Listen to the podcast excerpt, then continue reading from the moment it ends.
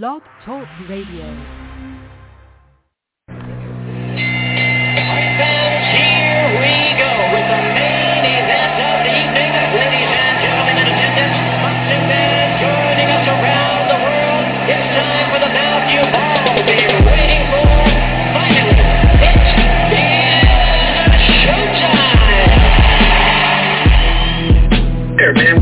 Dedicate our life to this sport. We give, we, thousands of sit-ups camp. We run hundreds of miles, you know, for the ones that take it serious. And we just dedicate ourselves fully to our craft, man. We watch tape. We, we, we you know, we have attitude. We rooting, and we go into that fight is to land on the, to land on the line.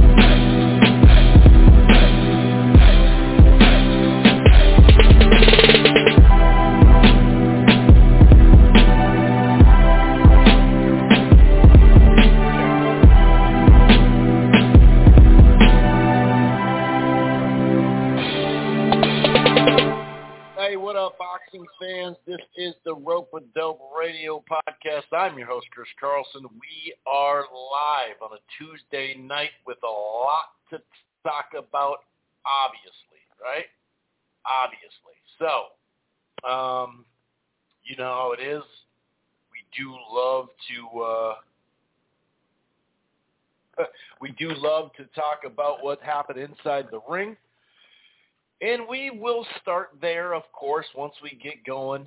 Um, you know, Tim Tszyu uh, scored an impressive, solid, unanimous decision over Mendoza.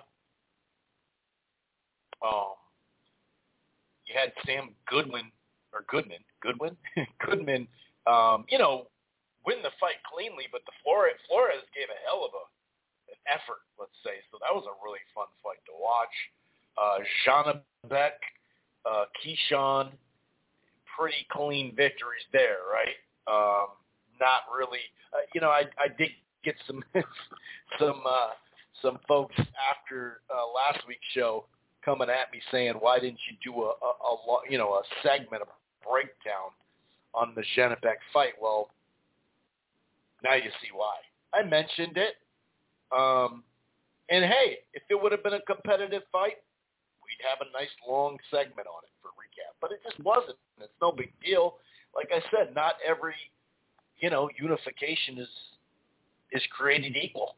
you know, it just that's just not how it works. And um it's nothing against Janibek. I mean, he took care of business. He definitely took care of business. I'll say watching the tape, the film, some of the film of that guy, in the ring, it seemed worse, to be honest. I actually didn't think it was going to be. Well, I thought it was a mismatch, of course, but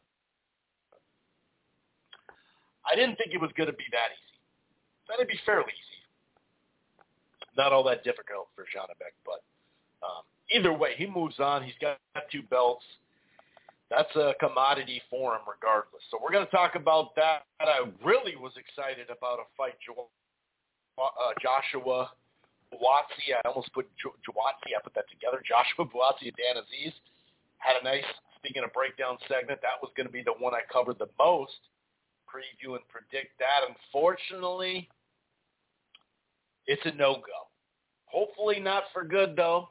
We do have some news as far as um, the timeline for the postponement. It just sucks because anytime it gets, you know, canceled fight week, man, that sucks, dude. It's Tuesday fight week, man. That that sucks, man. That really sucks.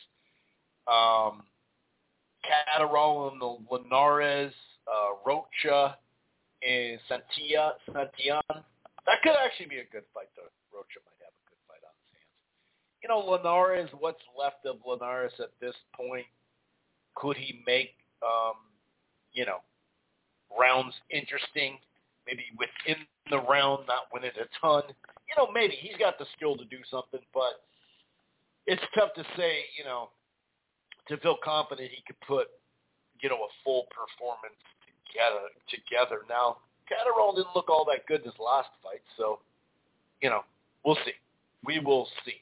Now, you know, the elephant in the room, Paramount Plus is Showtime Boxing, and I guess you could say Showtime sports in general, the whole department, everybody involved in Showtime Boxing and Showtime Sports, um, you know, got fired. Um, and, you know, you never like to hear the news about people losing their jobs.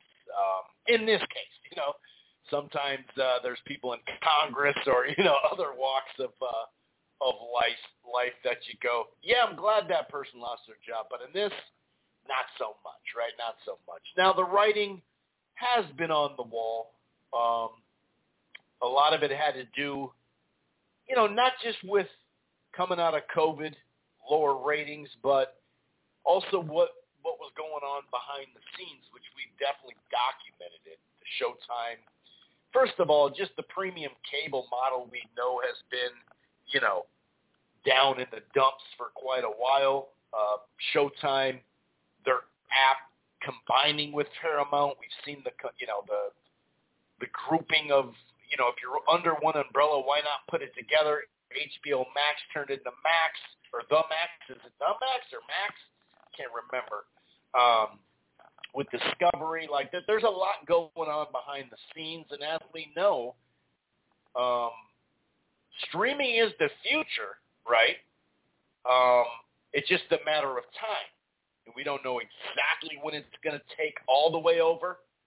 Um, just and I say that because you know if you look at the NFL and the NBA, the combination of they have these long in college football, by the way, lineal. They still have these long lineal deals. I'm not saying 15 years or nothing, but they're fairly long linear television deals. But they also have app deals. We saw the NFL with Thursday night and Amazon Prime. So the writing was on the wall, um, no doubt about it. I mean, you could kind of see budget-wise, um, you know, back a, a year or two before HBO was going out of business as far as boxing business. Um, so it's not a shocker or a surprise or anything like that. Um, you know, like I said, does it suck to an extent? Sure, because now you don't no other things. Now, it could be a positive, it could be a negative, it could be whatever, you know, um, as far as the PBC. You know, how many people that did make Showtime Boxing solid and, and sometimes excellent, other times, you know, mediocre, whatever. It, it could suck and stuff like that. Obviously, a lot of their quality top-level fights um, were going to pay-per-view.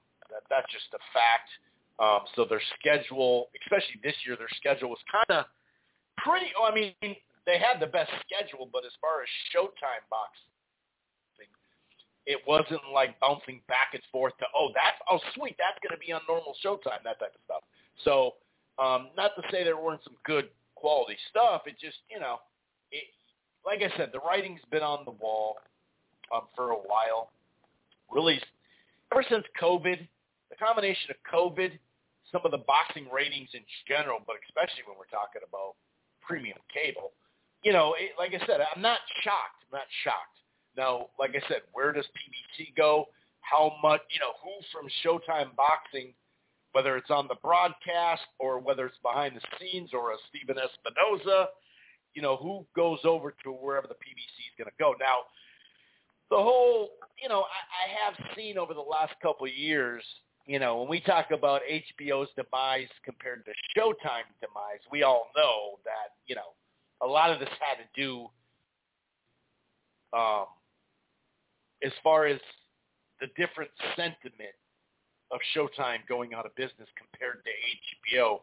We know a lot of this had to do with Al Haymon. And, in fact, it's always been the PBC is dead or the PBC's out of money or they have no budget or they have this. They're done. They're done people have been saying that since late 2015, and you know that's just how it goes. So a lot of it was Showtime shouldn't have hitched its wagons to the PBC. That's what. That's how Showtime got involved. As soon as Golden Boy went back to HBO and it was just the PBC and Al Haymon for the most part on Showtime, that's when it was like fuck Showtime. Uh, to a lot of people, not everyone, but that's that, like I said, the sentiment is different. Now you see a lot of people today uh, showing their ass and showing, you know, talking about fanboys, PBC fanboys, but some of these folks that that harp on that shit are the ones that are fanboys of platforms themselves because they're celebrating this. You know, I didn't see anybody really celebrating HBO demise when it happened. Um, but I've never been partial to just one network. Um, this year, Showtime, you know, they're the network of the year. Last year it was DAZN. DAZN's had a, a good year this year, but not so much. So uh, if you look at 2021, half of 2022, because as we know, you know, August and on, they, you know, the schedule really lightened up. Um, and then this year, yeah, two out of the last three years, I'll give them credit for going out with a bang. But like I said, you know, we knew the writing was on the wall, and so this isn't really all surprising. It was just a matter of where it goes next. And, and like I said, some of this is just it started out as the PBC is dead for for years now, and like I said, it kind of turned into well, Showtime's dead now. Okay, cool. You know, I got a bunch of messages today about Eddie Hearn was right. Well, technically, he said they were going to go out of business. That's fair. But he did say within a year. You know what I mean? So, and by the way, he's had his budget cut as well. If you look at how much they're spending compared to what they were in general. But yeah, I mean, you know, it's funny because this one person, when I get a prediction right as far as who's going to win, but I don't get the exact outcome, he makes sure to tell me that. But then he's also saying Eddie was right, right on the money. Well, then that means all those predictions, I was right on the money then, right? Right? And I don't know the person's name, so um, otherwise I would at least say it. But um, he was partially right. Like you say to me about my predictions, partially right. Well, Eddie was partially right because remember, he said this in 2018. It's now I'm looking at it five years later. So he got it partially right. But the premium cable thing we've been talking about for a while, and you know the transition from network to premium cable, some on basic cable, of course. We all remember, well, not all of us, but a good, you know, fair amount of us that listen to the podcast remember, you know, Tuesday night fights and um, and ESPN's gone through different levels of boxing, you know, um, before Top Rank, um, or even the PBC got on there for a little bit. Um, you know, it had gone, it had dwindled down to just Friday night fights on actually ESPN two mostly. Uh, once in a while they would do an ESPN card, but um, so yeah, it's no shocker. The news is it's definitely not a shocker. Um, but now what's next for the deepest roster in boxing? I think that's what's next. Um, you know, there's rumors swirling about Amazon Prime. Um, there's other, you know, kind of lighter rumors about the zone. Um, obviously, you'd assume, well, I shouldn't say obviously, but you'd assume they'd go somewhere streaming but I guess you can't rule it anything all the way out because we did get a little bit of news of Boxxer, who's you know has a deal with Sky Sports. Um, you know, having a deal with now NBC Sports in the Peacock, the streaming app. So that's pretty cool. Now, you know, they're going to get their first, you know, their on their first card, they're already going to get a cancellation, which you know that that kind of sucks for them to have that, you know, as a cancellation. Now the fight that they're replacing as the main event, like it's not a great main event, but it's still an interesting fight, I think. Um, but yeah, Boxxer over there in the UK, like I said, with the deal with Sky Sports. Uh, was it just yesterday or the day before? I think it was yesterday. Um, NBC Sports Peacock deal signed, sealed, and delivered don't really have any kind of uh, information at this point that I've seen uh, for how many years it is or if it's short term, mid term. I, I have no clue to be honest. No clue. Um, but like I said, we're gonna we're gonna talk about last weekend. We're gonna preview some of the stuff. Like I said, the Joshua Buatsi Dan Azeez fight. I was interested to see Buatsi and if he could, you know, how he would handle that pressure, come forward, you know, I'm to be in your face. Uh, you know, I really wanted to see how his jet, you know, how he could control that fight with his jab and some of the other stuff, movement, pushing Buat or Azeez back at times, or not necessarily back, but stopping him in his tracks and all that. But unfortunately, that fight, that was the one as far as the main event that I was most looking forward to. We do have Canelo Linares, uh, Alexis Rocha is, you know, in there with a, a solid dude. Um, so we'll see. You know, we'll see. We do have some, uh, I guess you could say, um, like domestic level fights where, where, sure, we might know some of the ceilings of these guys already, but uh, they're they're pretty equally matched fights. So hopefully they turn out, you know, hopefully they turn out good. But like I said, um, you know, that that we're obviously gonna. I, like I said, I do like because it's not a complete shocker, and we've been talking about this so much. We are gonna get to that stuff, the Showtime stuff, the the PBC stuff, but I do want to start still in the ring. So that that's what we're gonna do. We're gonna start in the ring because, like I said, yeah, it's breaking news and all that. Whatever, we get that, but like, you know, we some of this stuff will be going over, and and I don't you know, repetitive is one thing. You end up being repetitive when you're in boxing anyway. Talk about the jab every fight and stuff like that. But um, so we will. Well, we'll start in the ring though. Let's start in the ring first. And by the way, if this is your first time listening to the Rope Dope Radio podcast, welcome. It streams live right here on blogtalkradio.com forward slash Rope Dope Radio. You don't have to go to Rope Dope. Um, and you know, you don't have to go there if you don't want to. That's cool uh, the Rope Dope Radio podcast available on Apple Podcast, iHeartRadio, Player FM, Google Podcast. Download the podcast app, Podbay, and a host of other platforms. While you're at it, why don't you head on over to thegruelingtruth.com, Eastside Boxing, and Phil Boxing. One more thing. DirecTV Stream is here and now. The MLB postseason is here. Sign up and catch every game live on DirecTV Stream. There's no satellite no cable box required for limited time. Save $30 when you sign up. Choose the DirecTV streaming package that's right for you. No annual contracts, no hidden fees. Remember, for a limited time, save $30 when you order online. Um, the prices start at $64.99. Okay, so um, gonna go to John here in a, in a short little bit. Um, you know, I, I thought that the fight started out pretty well for Mendoza. You know, he definitely had his jab, landed a couple to the body.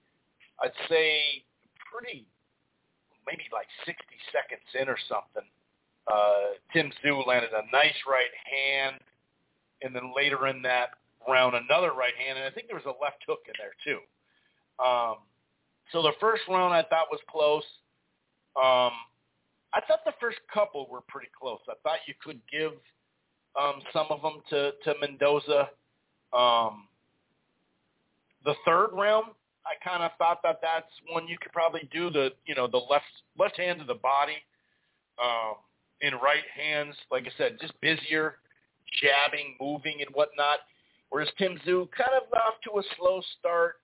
Uh, he started to get his jab going though, and in left hands to the body and all that. But um, then it was pretty much all Tim Tszyu after that. I mean, you really couldn't give Mendoza anything too much after that. I mean, you know, I'm looking at my scorecard again.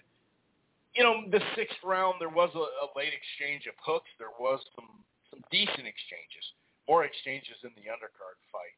Um, but you know, you could maybe just off of busy work um, and spending le- you know less time on the ropes, maybe you could give the sixth round to Mendoza.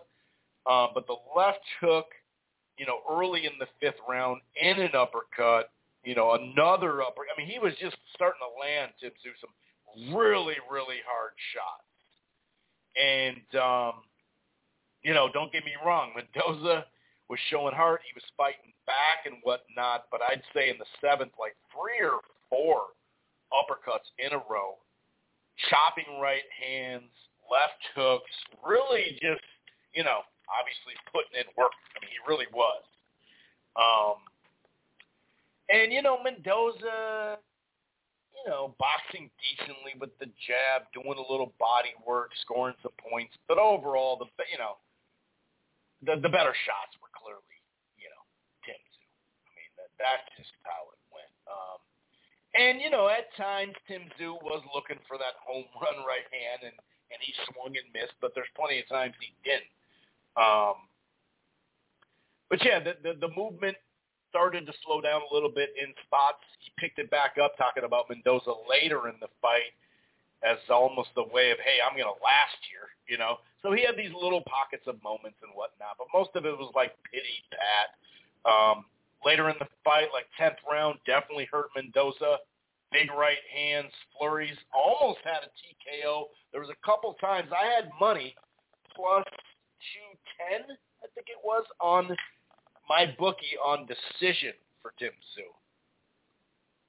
And I was sweating it there for a little bit. I'm not gonna lie. You know what I mean? I was sweating. I was sweating just a little bit. Um, so, you know, he got there. He got the job done. Um, and I thought it was like a workman, like you know, type performance. We know that the first couple rounds takes him a little bit. Um, but I, I just I love like it seems like his guard gets tighter. The way he's got a solid jab, but I love the way he mixes up, you know, his uh, his attack. Um, like I said, some of the right hands little wild, right? And he probably even tighten up more, but the distance, you know, the way he he'll he'll use some defense, right? He is defensively responsible to an extent, of course, but he but he is, and it seems like as the timing, the distance, he finds his distance. He'll take these little step backs, step to the side, move away, reset, and then go right back at it. He just he's really coming along as a fighter.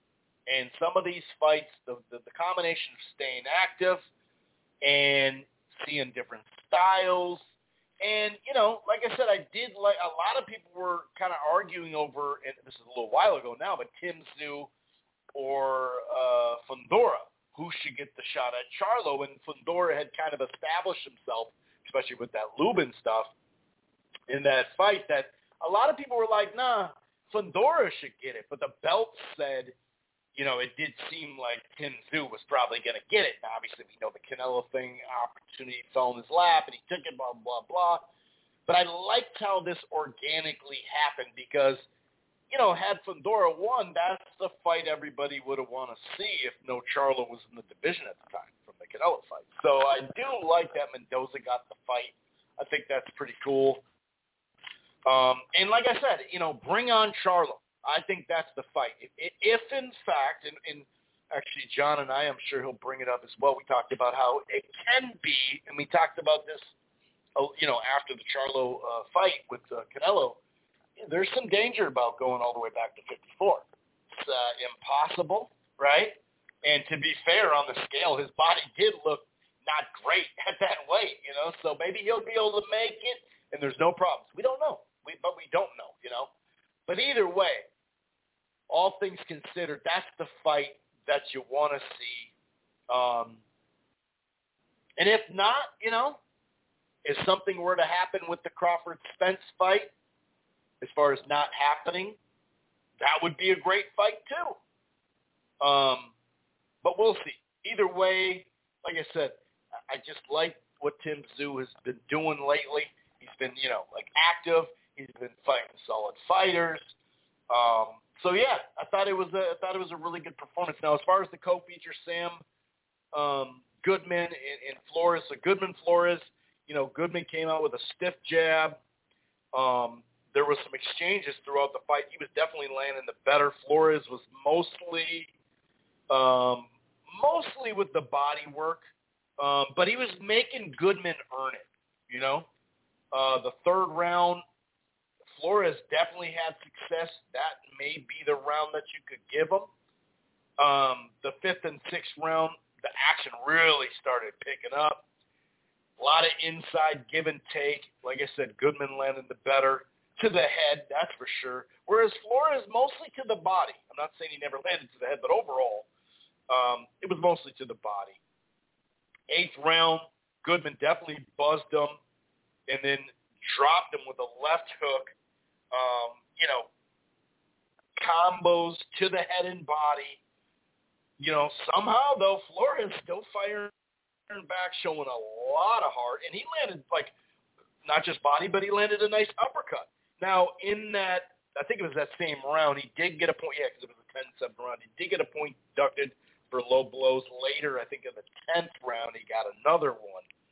But um, I did like how Goodman mixed up his attack. He would reset a lot. Um, he had this little, you know, he'll fight at range, this little subtle movement, working the head and body, throwing different punch combinations on the inside, brawling, getting the better of that. Um, I thought it was just a, you know, where he's at. I thought it was like a really good fight for him, just a solid dude who wasn't going anywhere and you could see that he he kind of improved in that fight, and I think there are some items in there that he could uh, improve on a little bit more, if that makes sense. Um, so that was the showtime. There was, you know, I didn't score it, but there was kind of an interesting fight. I thought. Uh, did they come in like the second round or something like that of that fight? Uh, but I didn't score it. I was kind of. Uh, tied up. So I, I watched it, but I didn't get a. I was actually on an important phone call. Unfortunately, we're all good, nothing crazy, but at the time I definitely had to make this phone call. But anyway, so I'm not going to break that down too much. Then you had Janibek and uh, Gattiera or Gattieri. Either way, like I said, I got some heat last week for not breaking this fight down as far as a, a longer segment of breaking it down. For instance, like I had planned for Buatsi and Azeez, but you know, I mean, I talked about it. I talked about how it's probably a mismatch. Like I said earlier in the show, like on tape, I actually thought this, uh, you know, Gattieri, I, I thought he'd do. I thought he just. I didn't think he'd look good or win a bunch of rounds or nothing. I thought it was a mismatch, but to be honestly, once he got in the ring, it was like, ooh, this is worse than I thought. To be uh, just to be honest, it's nothing against Janibek. You know, unifying for him makes a ton of sense because hey, maybe he will get. You know, now if you fight him, you know that whole risk reward. Hey, you got two belts. That's that's something, especially in you know just a dead ass division. Um, now there are some the youth is coming up in that division. There's some 54 pounders that'll go to 60. So let's uh, you know hope for the best because um, I do think that there could be some fun fights. But you know, I mean, once I saw him throw his first couple punches, and once I saw his leg stance where he had his foot almost off the ring, I thought, wow, does he know where his feet are right now? Because his back foot is almost outside the ring. Like, right off footwork, and the first couple throws is like, oh my God, this is worse than I thought. Now, to his credit, Janibek took care of business, right? He had his jab going, uh, body work, blah, blah, blah, blah, blah, uppercut.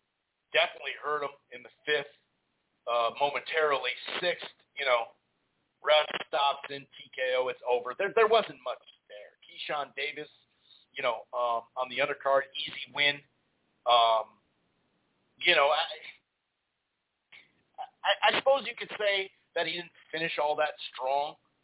Um, he is a guy that likes to talk a lot, and he's kind of a funny guy. Sometimes he's a little irritating, to be honest. But hey, you know, engagement is the name of the game nowadays on social media especially boxing, Twitter, and whatnot. So I get it, but if you keep doing a habit of I'm gonna like he was saying at the at the presser, he's gonna he's gonna make a highlight reel. This guy, it's gonna be, he's gonna make him go viral and all that. You keep doing that and saying this and that, and then you just don't, you know, you don't finish strong. And I'm not saying he's got to finish everybody, or you know, this was a good fight. I, I like this opponent for him. Actually, I did because the dude could fight. He's a good fighter. Keyshawn looked very good. Um, so I thought it was a good step, and I like how they're moving him. I do like how they're moving him. He's he's faced some solid fighters so far in his career, and, and we'll see we'll see what's next. We'll, we'll talk a little bit more as far as wrapping up the weekend and stuff like that. And Goodman, by the way, is number one in both the IBF and the WBO at, at 122. So, you know, we'll see once in, of course, we know who runs the division. Um, but I don't think, you know, after this fight, we'll talk about, you know, Inoue's fight that's coming up to close the year. Um, that will probably be his last fight. You know, maybe one more there. I don't know. I doubt it, but maybe, maybe. Um, but either way, those belts are going to come loose, so we'll see. But Sam Goodman, man, I mean, he has some good wins and considering how many fights he has, I liked what I saw out of the Aleem fight. I don't know if Aleem fought the right fight against him, but that's his own issue. That's his own problem. You know, Goodman won that fight. It was a good, good, good fight though. It was competitive, um, and he kind of, kind of was a guy that was in the cut, and now he's like, hey, I'm here too. And like I said, even in the rankings, you know, he should be getting some sort of big opportunity decent fight or, or whatever, you know. So we'll talk a little bit more about this stuff, and of course we'll talk about the weekend and whatnot. But let's go ahead and bring in John into the fold. What's going on, John? How the hell are you doing on this uh, fine Tuesday night, my friend? Doing well, Chris, and of course we've uh, got quite a bit to uh, talk about tonight.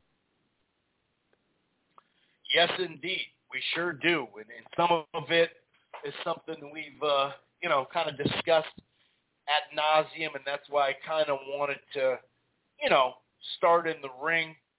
Don't get me wrong, it's huge news, but um, some of the writing has been in the wall for a little while, and, and we'll definitely um, talk about that. What do you think of Tim Tszyu's performance? Uh, Sam Goodman, um, you know, where does Janibek go from here? Keyshawn Davis some of the items I was just discussing. I'd like to get your take on that, sir. Yeah, that's right. I I agree. I figured we'll get into the ring from last weekend, and uh, you know, Janibek, Alimkhanuly and uh, Gualtieri. I thought I thought it was a mismatch going in. To me, it was a perfect example of too many belts where the belts are meaningless and fighters who aren't really legitimate top 10 with things getting watered down with weight classes and belts. And that's, you know, Gualtieri, you know, he had a decision over Falcao who, you know, I, I'm not even convinced was particularly good. He was undefeated, but he didn't have any uh, significant wins on his record, and neither did Gualtieri. And somehow the IBF decided that that was for a middleweight belt of theirs. So as you alluded to, this became a unification, you know, fighting Janibek Saturday, but you had to just look beneath the surface and you had a, a guy who, you know, with a real low KO percentage and Gualtieri who just really wasn't that good and, and it showed and it's going to really indirectly tie into what we're talking about later on with some of the out of the ring stuff. You know, this was an ESPN main event.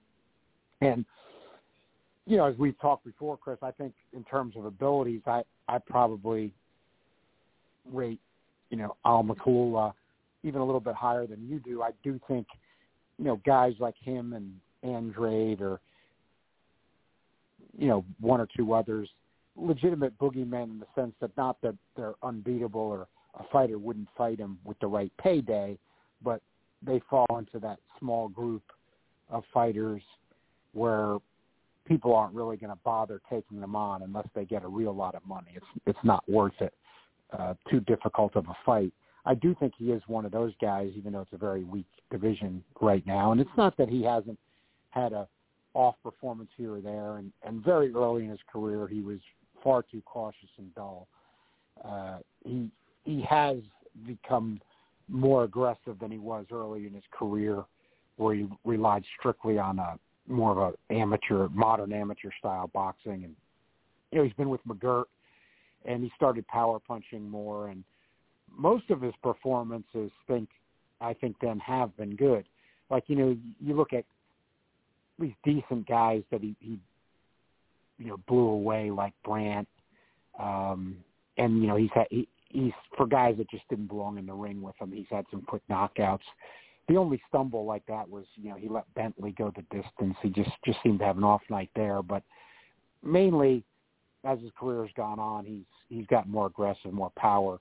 Uh, you know, the quality of opposition hasn't been great.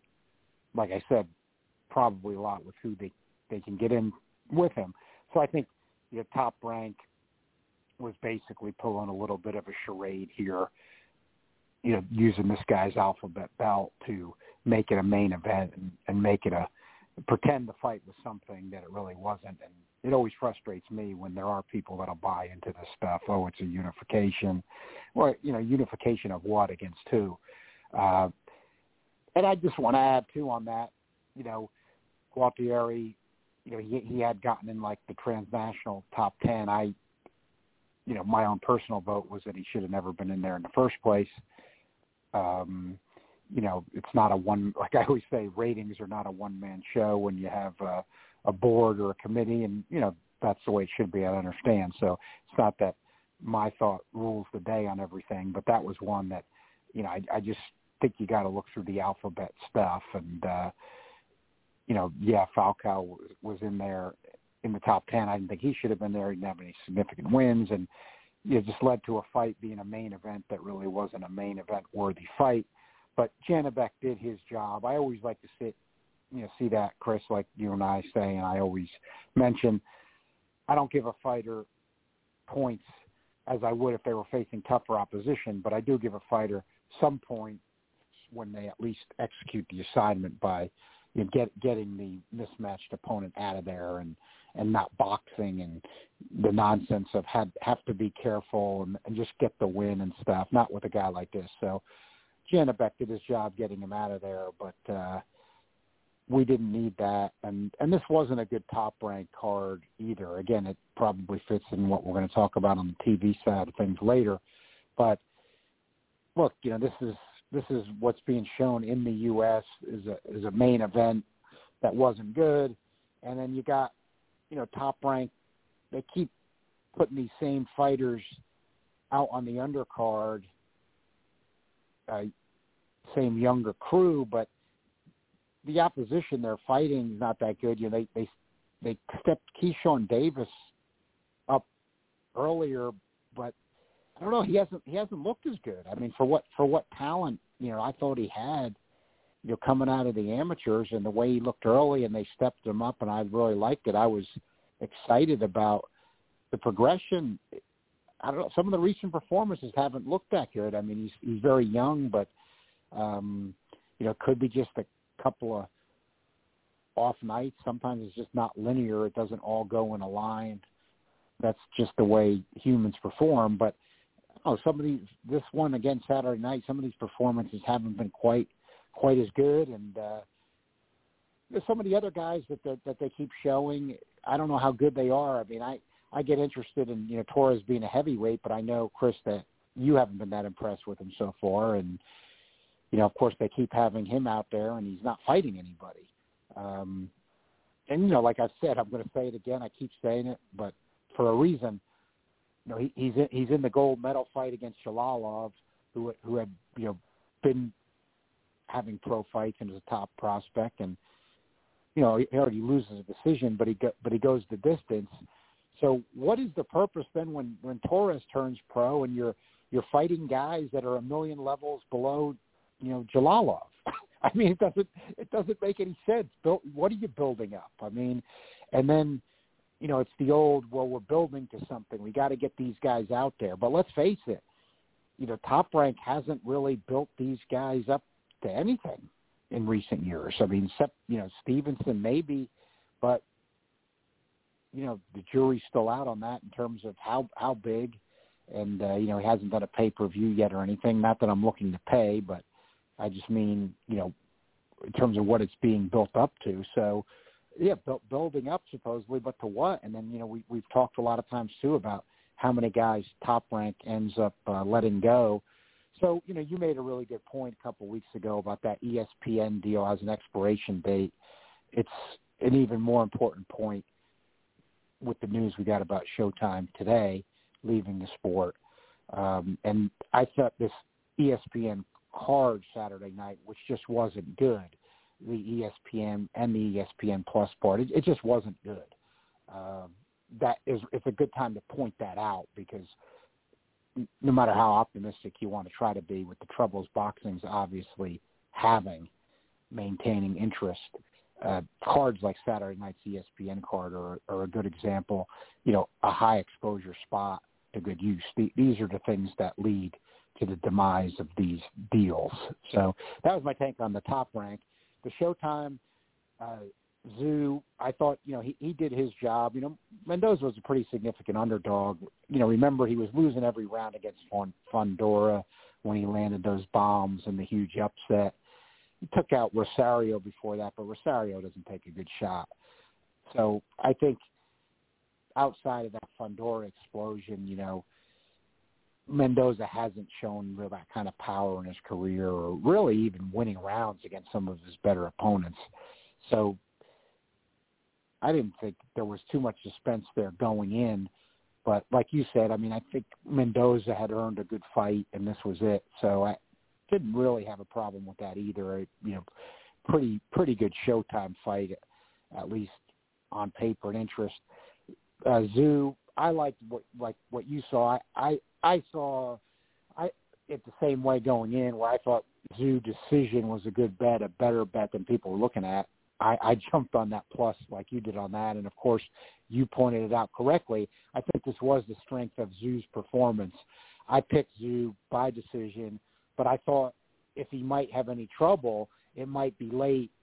You know, Mendoza being so durable, if maybe simply from banging him that Tszyu got tired out when you got into a 10th, 11th, 12th round, and maybe Mendoza had a better chance late to land something. Instead, it was Tszyu who seriously hurt Mendoza, uh, the worst we've seen Mendoza hurt in his career. So I thought that was the most impressive part of the performance by Tszyu, and maybe that's obvious, but I mean, I think the fact that going in, in later in a 12-round fight, that he was able to seriously hurt an extremely durable guy late, that was um, that was that was the most impressive part of the night for him. But I think we do have to just keep some perspective that even with Mendoza, again, with with 17 weight classes, you know, here's a guy he he was losing every round against Fundora. He he landed three perfect bombs, and they were perfect shots. But you know, outside of that Rosario KO, again, a guy who was who's not durable, you know, really the career was nothing nothing standout. And you know, if it weren't for if it weren't for you know the Fundora, now he did accomplish that against Fundora, but if it weren't for that, this this guy would have been you know Mendoza would have been the type of guy. Tszyu would have just been fighting his progression on the way up. So let's let's forget WBO interim. You know, remember Jesus Ramos has already got a decision win over Mendoza. Um, I saw him in a life and death with Lamana, you know, earlier in his career where he, he did legitimately win it, but it, it was going right down to the end. So probably when you throw away alphabet stuff and, and even though Mendoza earned it, you maybe take the Fundora victory what it, for what it was, uh, come from behind where he landed a few bombs uh, and just totally reversed what was happening. Uh, Mendoza's probably kind of guy Tszyu would just be fighting on his way up. So uh, he passed the test in that sense. But that gets to then to me what you said about Charlo. Uh, now that that was a fight that I was always all in on Charlo, Jermell Charlo beating Tszyu, but you know things change, and with Jermell being off some, then going up in weight to fight Canelo and having a poor performance, he's got to come back down in weight. He's in his mid thirties now. It, the dominoes have fallen into place for Tim Tszyu. I mean, you know that that fight to me now, I I don't even. Charlo was always favored when when it was you know, going to happen in the past and then fell out, but I don't know. I mean, that seems to me like an even money or a Tszyu. A, I mean, maybe Tszyu even becomes a slight favorite now if Charlo's got to go back down to 154. I'm with you. I mean, still uh, one of the more interesting fights out there that I'd like to see, but especially coming off a huge payday too. I mean, you know that Jermell Charlo certainly got his biggest payday of his career by far against Canelo. At the age he's at now, coming back down in weight, is he gonna be able to crank it up for like he could have a couple of years ago? I think that's just a really big question mark. So I think things have uh, really fallen into place for Tim Tszyu over the past year or so. Yeah, it really has. It really has, and uh, it's kind of like, in a sense, you take like a normal uh, a route where, you know, like him getting knocked down early in that fight. You know what I mean? Like um, he just kind of, and then got right back up and went and dominated the fight against a solid fighter. And you know, he's taken. I remember you. uh you had a tweet that um about God, what? Oh, Jeff was it Jeff Horn? Was that the? Yes. That he yeah, opened, I said uh, he opened as. It's hard uh, to believe. Go ahead. He, he, he, yeah, just that, uh, but it is a fact. It, it is amazing the the way the perception of Tim Tszyu's changed. Yeah. Uh, including myself, he he, o- he opened as an underdog against Jeff Horn, and look look where he is now. Yeah, that's uh that is funny. That's really funny. And like I said, when you come over here and you fight in America a little bit, or you're at least on Showtime, um, an American, you know, was after this year no longer, but um, it is funny how like you, you got a right hand, puts you on your butt, and people even from that were like, ah. I don't know, man, and, and that's easy to say because you know Charlo has a ton of power at that class and is a way better fighter than the guy he fought, and he Right. wouldn't be able to do some of the things, you know, he did to him. But yeah, I mean that Tony Harrison fight was a great fight for him, and um, you know I, I did like he took a little injury a little a while back now, but I liked how he's like, all right, well, Charlo's hurt, I'm going to keep fighting.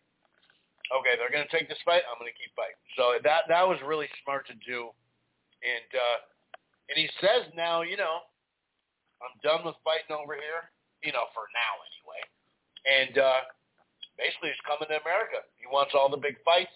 I do think that he could uh, create some, it, like in a Charlo fight, if it were doing in Vegas or someplace. I think that you could get some Australians to come over, or, or the ones that live here, and and garner some attention. But because you know, in countries where they're not used to having multiple champions and stuff like that all the time, um, of course they have a track record of, of solid fighters and whatnot. But you know, it's not a huge, huge sport there or whatever.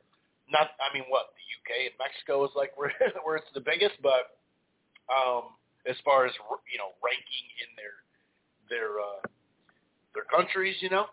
But I, I think that a lot of times in countries like that, or or Ireland, or or whatever, I think a lot of times they kind of get behind their guy because they're like, hey, we don't get a ton of these.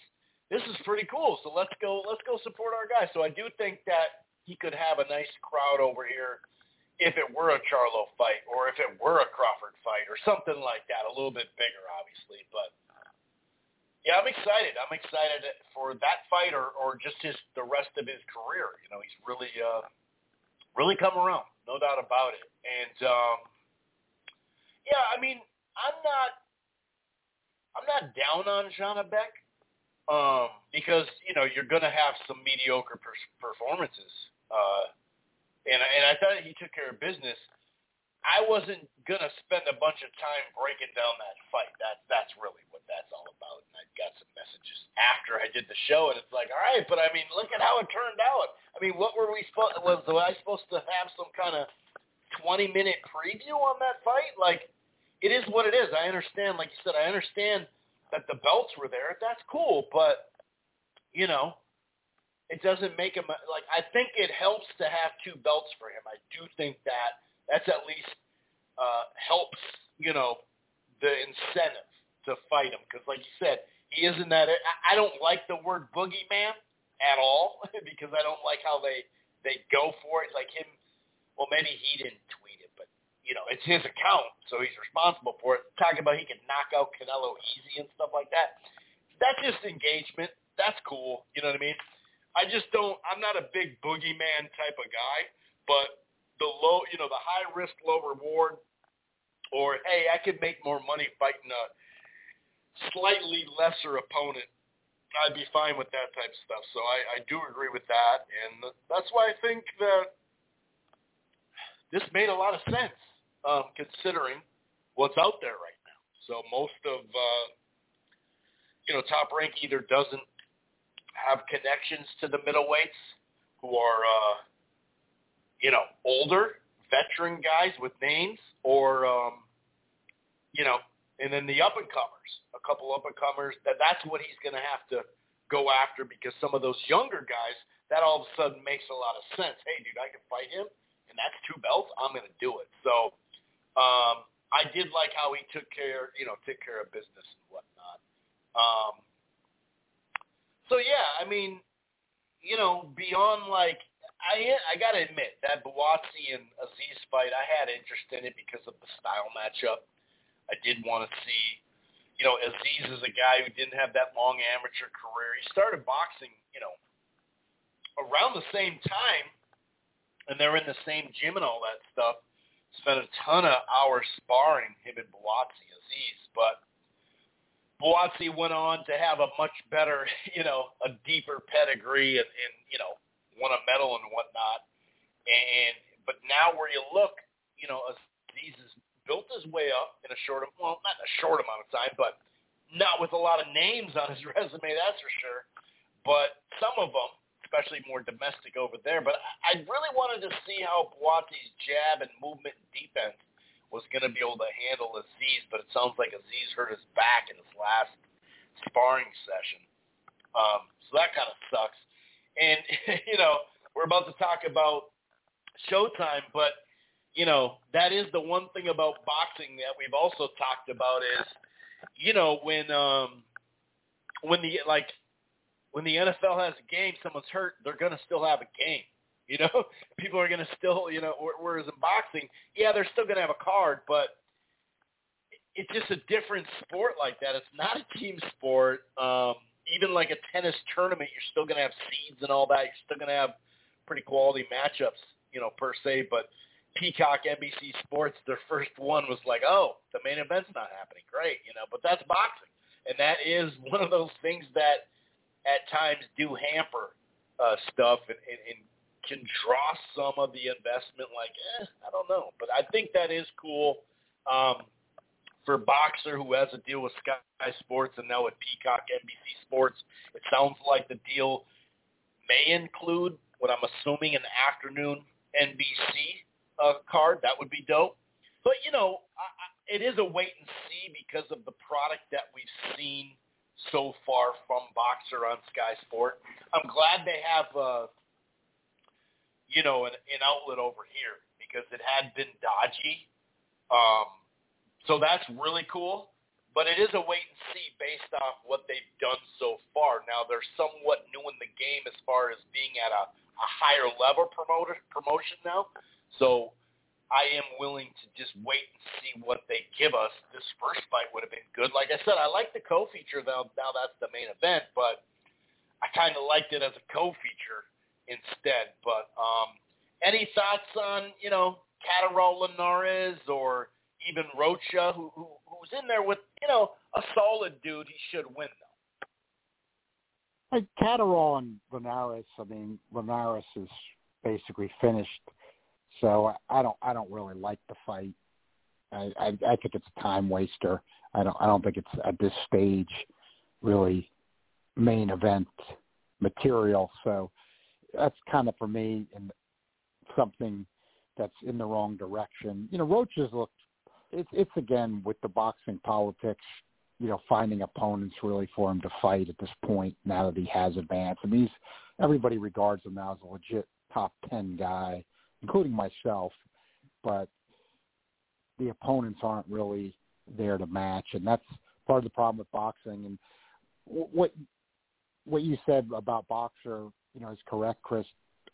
If you, you go back to when boxing had really gone through, a, you know, a golden era, you know, at the start of the '80s, re- really, you know, from roughly that '80 to '82, '83 type time, but it was so big during that period that definitely was a golden era.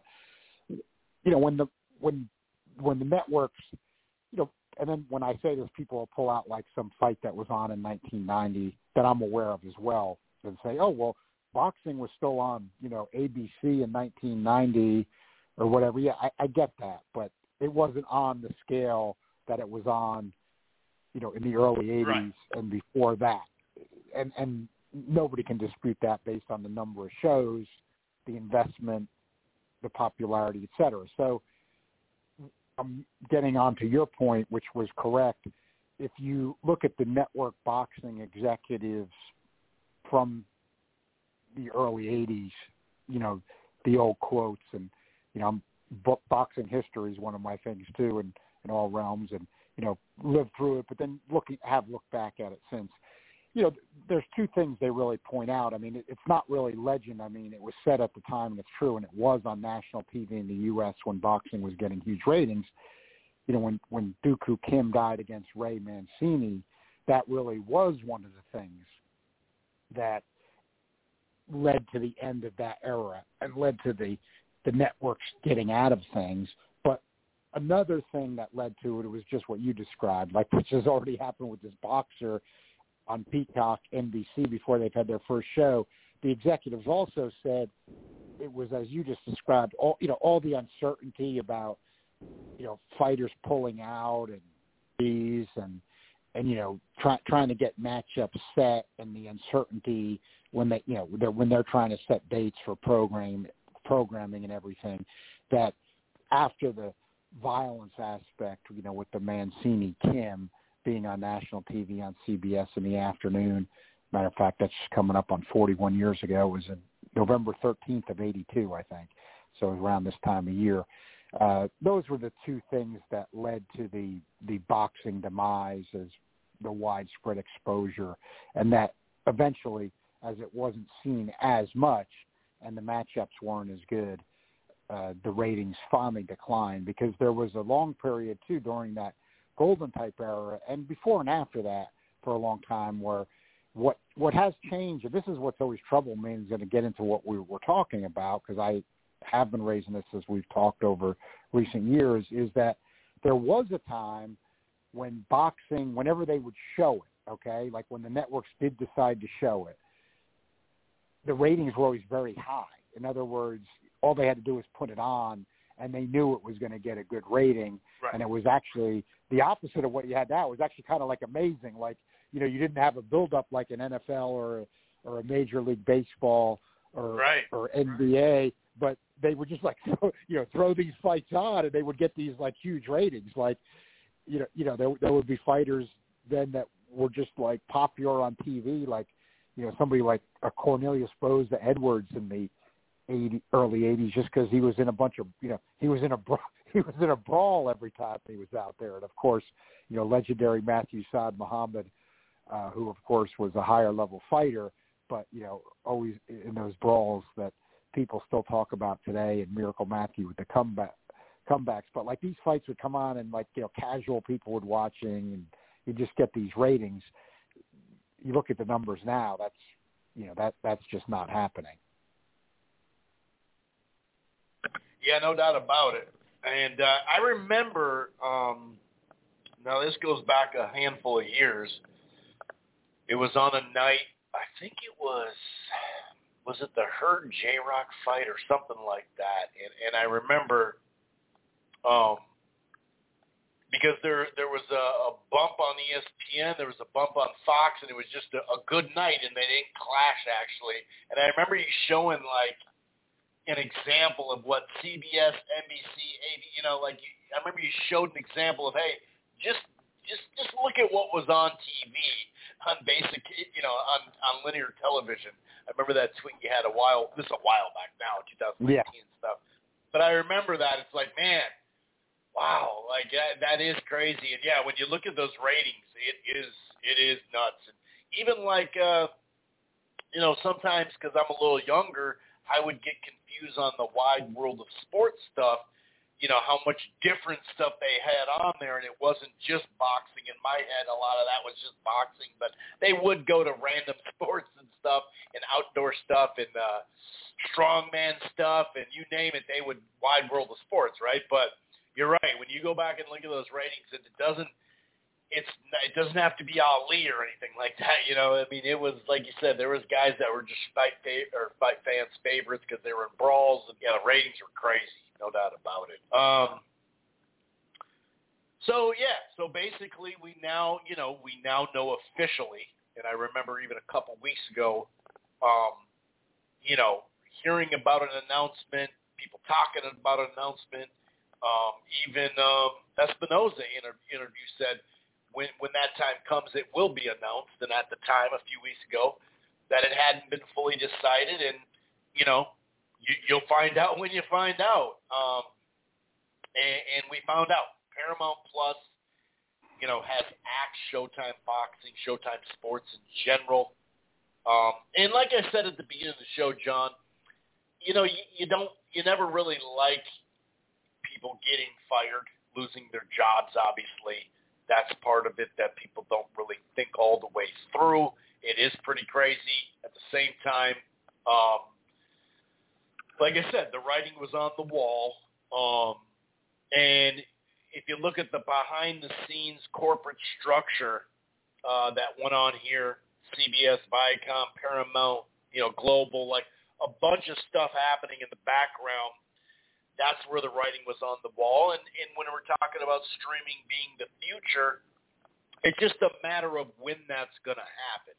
Because if you look at the NBA, uh, college football, and the NFL, they still have long-term, not 15 or 20 years, but long-term deals on linear TV, right? But even those, like Thursday night football. It's an 11-year deal. They're in their second year of it. You know, um, Amazon Prime took over that Thursday night slot that had kind of moved around. Fox had it last, and the type of investment of billion dollars a year shows you how ready they are to be in sports. Uh, Amazon Prime. We'll talk about that a little later and the potential on that, but. um and even you know, there's rumors that the NBA will have a partial streaming deal in there, um, along with their, you know, it sounds like NBC is going to get back in a little bit, especially for playoffs and whatnot. But um, we know it's just a matter of time. Now, you know, we've seen how much money was spent in these quote unquote streaming wars. And I think it's just Netflix. And I actually heard that Hulu has become somewhat profitable but they're not not many of them are profitable just yet. But like you said, when you see Amazon for sports in entertainment, I mean, we know they got the funding, and we know they mean business, and, and for you to already like how smooth their broadcast is as far as you know when you have 13 or 18 or 15 million people tuning in at a time, it's actually not that easy to have a legit stream like that. Live streaming instead of something on archive is different, and uh, they've done a hell of a job there. I'll give them credit there. But yeah, just a matter of time. If you look at where cable is as far as subscribers being below um, 70 million now, haven't seen a new figure just yet, but you know it's right at like 68 or 69. When will that drop down to to below 50? To below 40. I remember sometime in the early 90s, it was like 35 million homes had cable TV. Uh, so speaking of the writing on the wall, the writing is on the wall. It's just a matter of who wins the streaming wars, and uh, it's all about trying to make it profitable. You have to plan for the future, but it is expensive, you know. And like I said, Netflix finally started making some money, but back to the Paramount thing, and like I said, you know, if you look at Disney with ESPN Plus and ESPN in general, and how that juggernaut for so many years is dependent on cable TV, and that they're starting to say, hey, maybe we'll we'll share some of that asset instead of owning the 80% that they do or whatever. And obviously ESPN Plus, it's it's the streaming wars, and, and a lot of it, you know, is a lot of investment for the future. But you know, it is what it is. Um, there's, you know, like I said, it's not a big shocker, but now that we know for a fact, you know, it does make me wonder where the PBC goes from here. Now, um, depending on the source that you hear, um, you know, uh, Mannix said last week or something, or early, maybe, maybe yes, no, I think it was last week. He said that they're taking meetings with Amazon Prime. Um, definitely didn't mention finalizing a deal, but there are people out there that are just as good a source as him when it comes to boxing, because he can be pretty misleading, to be honest. Anyway, um, you know that the, they're actually in the process of finalizing the deal. Some people say it's already done. If you look at some of the people tied directly to Haymon, um, even like a Andre Berto, you know, um, my guess is that it's either being finalized or it is finalized. Um, but it is what it is. You know, I, I don't, we don't know whether that would be Amazon Prime, whether that would be Netflix, who's actually just getting into a, a live streaming sport event coming up here in like a month, or whether it's the Zone. You know, I can I can understand why boxing fans would want it on the Zone, especially if they kept that price where it was. Oh, well, especially if they dropped the price a little bit. But you know, as long as they didn't go jacking up the price more or something. But I can understand the idea, John, of, well, if you get the PBC and you have Matchroom and you have Golden Boy under one umbrella, that's a positive thing. And so I can understand that.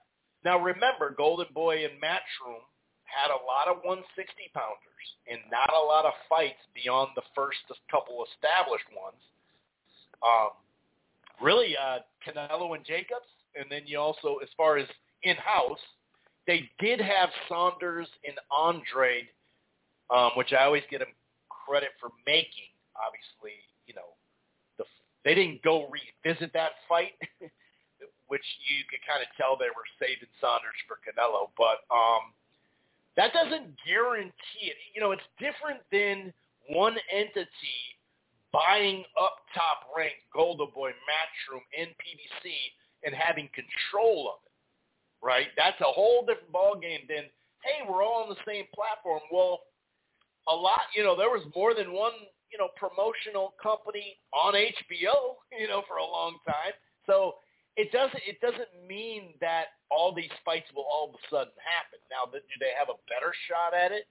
Sure, I can see that that argument, but when you look at the the penetration of the zone in the U.S. There are other markets like Japan and other places where, because of soccer, they can, you know, have a lot more subscribers. But here, they haven't really penetrated the sports market, you know, market. That's just honest. So, you know, would I rather it be on Amazon? Well, yeah, sure, of course I would. But you know, I understand the sentiment. If it goes to DAZN, I I get why people would think on the surface how well wait, you know, if they're all on one platform, that does help. Um, so what are your thoughts just in general as far as, uh, you know, Showtime going out of business? And then what are your thoughts on the home of the PBC? I think, first of all, with the Showtime news, with what you've with what you've heard from Stephen Espinoza very recently, it's not a surprise. But I think you got to take it back a bit. If if we're talking six months ago, this is a big surprise. This is shocking news. So I think That's a good way to he- to reference that. Yeah. Yeah, I think we got to be fair, Chris. I think we got to kind of look at it that way because, look, you know, you go back to the spring and you're talking about Davis Garcia's getting made and happening, and a 1.2 million pay per view, a bit Spence Crawford and yeah, expected. that's true. and then you know Spence Crawford made after that. People are talking about great year for the sport, and anybody that said boxing's fading or et cetera, you're you're wrong. And look at this year, everybody celebrate, and in a way, he's fighting Fulton. And I, I think we got to break all this down. First, some, some credit to Stephen Espinoza because you know you and I have said it before, and you know he's a, boxing's a rough business, and and he's been in it, and you got you had to protect your turf and and market things and things like that. But with with that stuff all understood, I always felt like the guy was was always pretty candid, and started hearing some now in more recent months comment I heard out of him that got me thinking it. I I, I mean I didn't immediately take it to Showtime's going to be out of boxing by the end of the year, but Right, had, right, right. He had said a, he had said a few months ago. Something was and- and it changing. you know. Yeah, yeah, it was getting to like like what I was saying before. He was kind of like alluding to those problems that went back 40 years ago, like which you know, he, and he's the TV exec in the business. It's all true, but you know, I hadn't heard him really talk that way. He like he was saying um, this would this was before his most recent set of interviews too, like like say a month or so ago. Like he he said, you know, there, there's advertisers that just don't don't want to get into this and be associated with it on these broadcasts, you know, even pay per view, because you know because of the violence, you know, and what can happen. And you've had some history of that. It's it's not as simple as just getting you know advertisers to sign on board because a lot of them have problems with that. And that had always been true, uh, at least since the early '80s. Uh, like I said, when the when the golden era faded, and I thought, look, Stephen Espinoza's talking like that. I thought, I, I think that's true, but I thought I, to myself, you know, I wonder wonder why he's he's saying that now. It must be getting kind of rough out there. And I thought about, even though I know he's with Showtime, but you and I talked about, you know, why didn't this expand to P, to CBS? And you know, PBC was first getting into it. They had the the complimentary, you know, Showtime on CBS broadcasts of, uh, you know, Thurman, that Thurman. Garcia and, and, and Thurman and Porter. And, you know, I thought that was the way to do it. You know, you're taking a little bit of a hit on your getting your Showtime subscriptions, but you're getting these guys seen, getting high. And those fights did get much higher ratings. Uh, you know, building up the base for PBC, what they're trying to do, get fights back on free TV to, to build these guys up and where you ultimately to pay per view. So that was done. They got away from that, and then you know Fox had the, Fox part of the PBC deal. Let's face it, especially now that its dust is really settled, you know it, it did end up going bad. It didn't it didn't work out. So you had those kinds of issues, and then Espinoza was talking that way, and that that caught my eye. I wasn't sure why he was talking that way, even though it was true.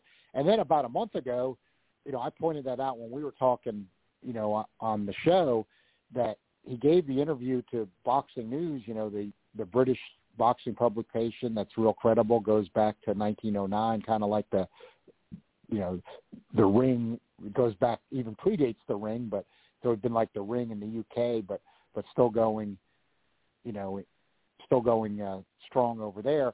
But you know, Stephen Espinoza, you know, intelligent guy, he knows that, so he he gave a a very candid interview to Boxing News what like a month ago, and and he said what's all come up today, like we we might be out of this, you know, we might be out of this, and so then you're right, it's like not a surprise now when you heard him talking that way, but kind of was a surprise over those few months that it just developed. In that sense, seemed to develop quickly that Showtime and boxing in general was having a year that people, hardcore fans, were celebrating, and here we are in October, and they're going to be out of the sport by the end of the year. That that's a, in that sense, that's a that's a pretty big turnaround. And you're right about the way streaming's coming on. There's no doubt about that. But and I've seen people tweeting this out tonight, but but it's not exactly true. Like you know, box it, this move. Showtime's getting out because streaming is the future. Like, yeah, it's part of that, but like these are problems with boxing. I mean, that's where I got to give a little pushback. That not on you, Chris, but I mean on some of these other people. Like, you can't stick Yeah, your yeah. head in the sand. and Say we're, we're, it's just moving to a new platform. You know, all all is all is well. You know, it's like you hit you hit the ice you hit the iceberg, and you're saying everything's everything's fine. Not not really.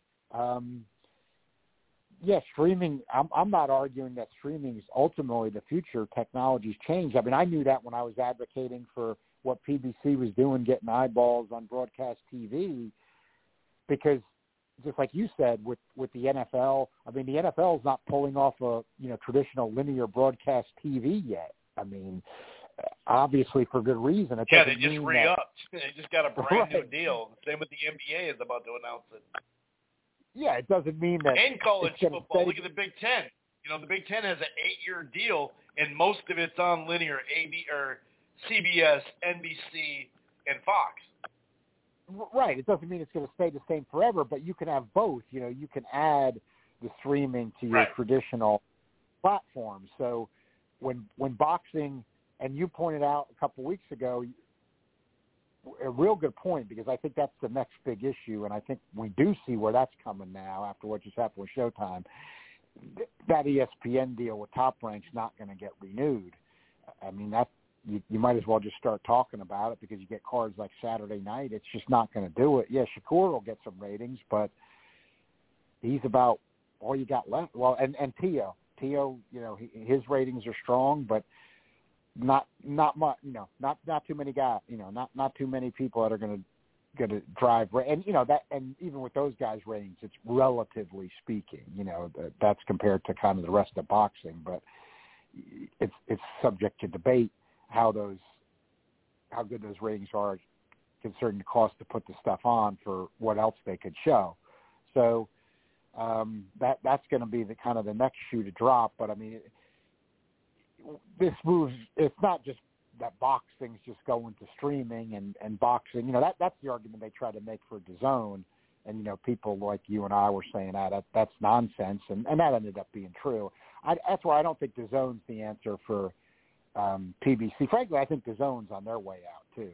Uh, I'll, I'll make that call, and I know I'm, I'm citing all the the current platforms, but I think that's the reality we're faced with. You're talking Uh, about so, boxing in the U.S. Is that what you're talking about Yeah. for DAZN? Uh, yeah, Okay. right. I'm saying for boxing in the U.S. So I think it's you know, and obviously the the Boxxer series on NBC is not going to carry things in the U.S. Uh, you know, uh, showing UK fighters.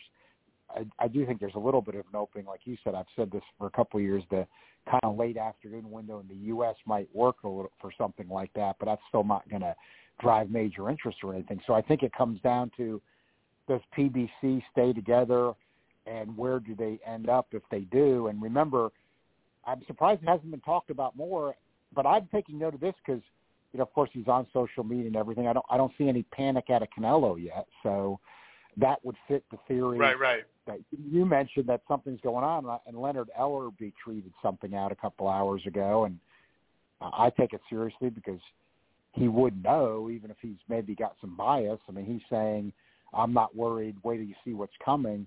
Um, my first thought was what you've been saying, the, the Amazon deal, and, and that is being reported. Um, but then it goes back to those issues that we, we kind of talked about earlier. Is Amazon willing to, you know, be associated with boxing? I mean, boxing fans may not like that, but that's a real issue for these, you know, these entities and these advertisers. I mean, if they are, and how much would they push it anyway? You know? Right, right. And then if they're squeamish about it, right, how much do they push it? I mean, if they're willing to be associated with it, I mean, it, in the modern way things are going, like you said, I mean, the NFL's got a decent broadcast with them. Um, you know, so many people have Amazon Prime now. I would feel like that's with boxing situation, if they would be interested, that would be the best landing spot. I don't think the I don't think DAZN's going anywhere in the U.S., so I don't think that would be good. I think if they were going to do it, let's and to me it's totally theoretical, but kind of the way you described it, Chris. Uh, but I, I just don't see the way boxing's at now with the way they're milking the hardcore fan. They would do it. I mean, if they were willing to PBC in, and then for that twenty two, twenty three dollars a month they were they were going to mainly just have those fights on there with an occasion a truly occasional pay per view. Yeah, almost yeah. what DAZN was going for, where you're like, oh, right, that's going to be on straight up Amazon. Okay. Yeah, like like if DAZN was going to do it, but I don't think they like if DAZN was going to do that with Golden Boy, Matchroom, and PBC, you might say right, as a hardcore fan, hey, I'm going to pay 24 bucks a month for that. Yeah, if, yeah, if maybe only got to pay for one pay per view a year, but I just don't think they're going to do that, and I don't think DAZN will do it. So yeah, that would be the, the ultimate ideal. Would be then what you just alluded to, like if Amazon picked up PBC, and then they were going to do what DAZN was going to do. That would be great. I don't think that happened, but I guess for the boxing optimists out there, which there actually are a lot of them, and I frankly don't think they're realistic a lot of times, but for those boxing yeah, optimists yeah. out there, I would say that's your best case scenario. That Amazon, kind of like DAZN was going to do, and DAZN, remember, wanted the NFL. Amazon's already got that because they had the money. Yeah. If they're saying, well, we got NFL, we're going to fill up some dates because we want to be in sports – with boxing programming, and we're going to kind of do what DAZN was going to do, and and we're going to you know just have all the fights on Amazon Prime. I mean, that would be your ultimate best case scenario. I don't think that's going to happen, um, but I think even if it's just PBC having some pay per views and then getting some of their guys' dates on on Amazon Prime can do. Um, I mean, I think I, I'm. I don't know if it's going to happen. I don't know if Amazon wants in. I mean, they, you know, Bezos has the Washington Post. I mean, he's he's in other things. I mean, but that would be if you ever got on there, that would be great. I mean, you know, they got Amazon's got the Washington Post and things like that. Uh, see, even though it's streaming, yeah, we're trying to just, be realistic. You know, we're not trying to bend over backwards with optimism, but you know, going right. over the different potential, you know, landing spots yeah, that would be the best. I mean, I don't know if Netflix would have interest. That wouldn't be bad. Um, it troubles me that you know what what boxing fans should be troubled about, and this is where a lot of them are sticking their head in the sand. And you know, look, you and I have been big supporters of what PBC tried to do. I make no apologies for that. I still like what they tried to do. They took a shot, and I always like quoting Dana White because I think Dana told the truth on that. I mean, he actually you know 2015, he was interviewed basically supporting what Al Haymon was trying to do. He said somebody needed right, to do yeah, this. Yeah. It's long overdue. I think Dana White was just telling the truth there. I mean, and then you know Haymon ran into all kinds of resistance from competitors in boxing, and like I've said a lot of times, you know, because I think this is some of the stuff that's led to today, though. Uh, you know, kind of a to me a, a misinterpretation of what the Ali Act was originally designed to do, and it's it's not really being utilized, you know, for for what it was designed to do, and it's kind of kind of out of date in that sense. Yeah, yeah, you know, then hey, look, I want the boxers to make as much as possible. You do, but when people you know talk about like how much Canelo makes, and then you know maybe you look at uh, you know what Terrence Crawford just made, say, or something like that, or Wilder yeah, I'm I'm in favor of all that, but but there's guys fighting on undercards, literally risking their brain health and death for for a thousand bucks. That's not right. you know that's not a good that's not a good system. I mean that's not a that's not a like a revenue share of the sport. You know, so it's not all good for the boxers. It's good for some. There's no union involved with that. No union would sign up for that. Right, exactly. So that is the point. Like you know, I want Canelo and uh, Floyd Mayweather and Deontay Wilder and everybody else to make all that money, but when the, when nobody else is that's out there taking taking and they are taking the same risks. Let's face it, the risks are the same. So uh, you know, when they're taking the same risks and you're not making any money, that's that's not really a great system. I mean, you know, so in other words, what I'm saying is when people say how bad UFC is, where the the top guys don't make what Canelo makes or what Floyd Mayweather make. I agree. I like boxing better that way. I'd rather have the guys taking the risk make the money, but to say that it's a great system compared to UFC when you look at the bottom part of the boxing system, or not even the bottom, just everybody below the very top, it's you know, it yeah, I'd rather have the boxers get that money than Dana Dana White and uh, you know Endeavor, but it's not a it's not a great system either. So what I'm saying is, I think that's what Al Haymon was kind of trying to do at the beginning, like you know when he remember I like getting back to this because it was the right idea, but they just couldn't hold it. Um, they didn't talk about the alphabets for the first year. They ignored them. I I still love that part. I mean, like what was that like 2015? They wouldn't mention the alphabets yeah. on their show. They wouldn't show it. They wouldn't show them getting belted and stuff like that. And and writer, a lot of writers would just be like, they, they their whole life they've been working for this, and now that you know all this stuff is like, dude, it's really not that big of a deal. Calm down, you know. Just like uh having the fighter walk out alone. Who cares, you know? Right. If the fighter walks out alone. I thought that was all pretty good. Um, that's what I mean. I, I, missed that. I mean, that's eight years ago, but like that's what I'm. That's kind of what I'm sad about today. And I don't. I don't think these PBC haters like they weren't right about anything. It was just, you know, Al Haymon was taking a shot at the sport was in decline and trying to see if he could he could make something happen and you know maybe take boxing as an undervalued product. I mean, and that's what the investors agreed. I mean, and they know what risks they're taking. You know, trying to see if maybe we've got an undervalued product here. And then DAZN followed along, and so did ESPN. They they ended up going along the same line. Yeah, yeah. So mm-hmm. they went along Haymon's original line. Hey, we got something undervalued here.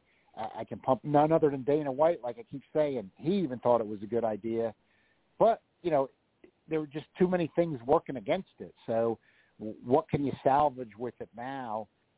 You know, Amazon would seem to be the best shot, but uh, what I wonder is if, if, if let's say Amazon's not interested. I mean, boy, it it could be it could be it could be pretty bad. Um, where it would seem to have some value would just be like, you know, boxing is year round, and in theory, I mean, if you take all the fighters, you know, in the world, that's what PBC is good that they have a lot of guys. You know, you, could have like if the fights didn't fall out, I mean, you you could have a lot of fights a week, and yeah, when yeah. somebody Yep. picks up a TV product, they they like that. I mean, that's what's kept baseball alive, believe it or not, all these years. Uh, It's just you know they they got so many dates that it fills up six months of these regional sports networks programming. They can run it out there every day. That I mean would maybe be where there's some value, but but again, it, the fight's got to be decent enough where people are going to watch them. If people don't watch them, it just it just doesn't it just doesn't matter. Right. Yeah. Definitely. Yeah. It, it's it's really tough to see exactly where that is. I mean, you know, and, and we've been honest here. You know, as far as going back to, you know, a lot of people love to it, it, HBO and in Showtime in this in this uh, matter. They've been in the business so long, of course, on both networks. Obviously, HBO at the time for boxing was always the big brother, um, but you know, we have so many memories, and uh, you know, the one thing I always remember about HBO is, you know, the broadcast, right, and and Right. the way they were able to deliver it. That did, you know, set the standard. That you know, it was very tough to keep up with, especially when it went away. Um, we can have debates about certain people behind the mic, but at least there would be a little debate within there to kind of at least make double points in there, both have points in there to, to kind of be like, well, actually, Larry, or this, they'd say that. You know, at least there was, now we just see over the top bandwagoning on all the platforms to the Right. point where it's just like, come on, you know. Um, at least you had Lampley saying, well, I don't know about that. Or, or didn't you say, you know, you look bad today, you win, and then you move on. And, you know, they'd at least have a debate going on to where both sides could at least be, be heard or whatever. But, you know, in the end, though, if we're being honest, you know, it definitely shrunk the sport going to HBO. Boxing helped build HBO, and we just talked about PBC. We talked about DAZN. We talked about this investment stuff. Well, that's exactly what HBO did. They they paid more, so of course that's going to get more people here, or boxers and managers and promoters, right? And then, um, you know, it did take it off. A, a combination of stuff happened there, but then obviously the pay-per-view, and that's where it is a business. And I don't know how far it would stray from that business, just because um, a very small amount of people can make money off that, and lots of it.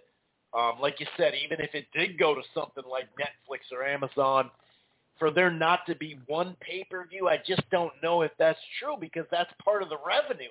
You know, they're going to want to see something. You know, now you if you could put Canelo and Gervonta and yeah, those guys will get signups and subscribers, sure, at least for a fight. You know, if they only fight twice a year like a lot of boxing does, well then they're probably gonna not be on it. Then whatever, I could see some of that if it's if they're not pay per view, but the grand scheme of things, it would have to be like you know, uh, I don't know, it, like it just it just there's so much money that way that you can I don't know. I just don't know if that would ever go away, uh, to be honest with you. But yeah, I mean, as far as you know, there's plenty of things that I'll remember, but I'm definitely not one of these stuck on a platform type thing. So, do I miss HBO every weekend in and out? No, I don't.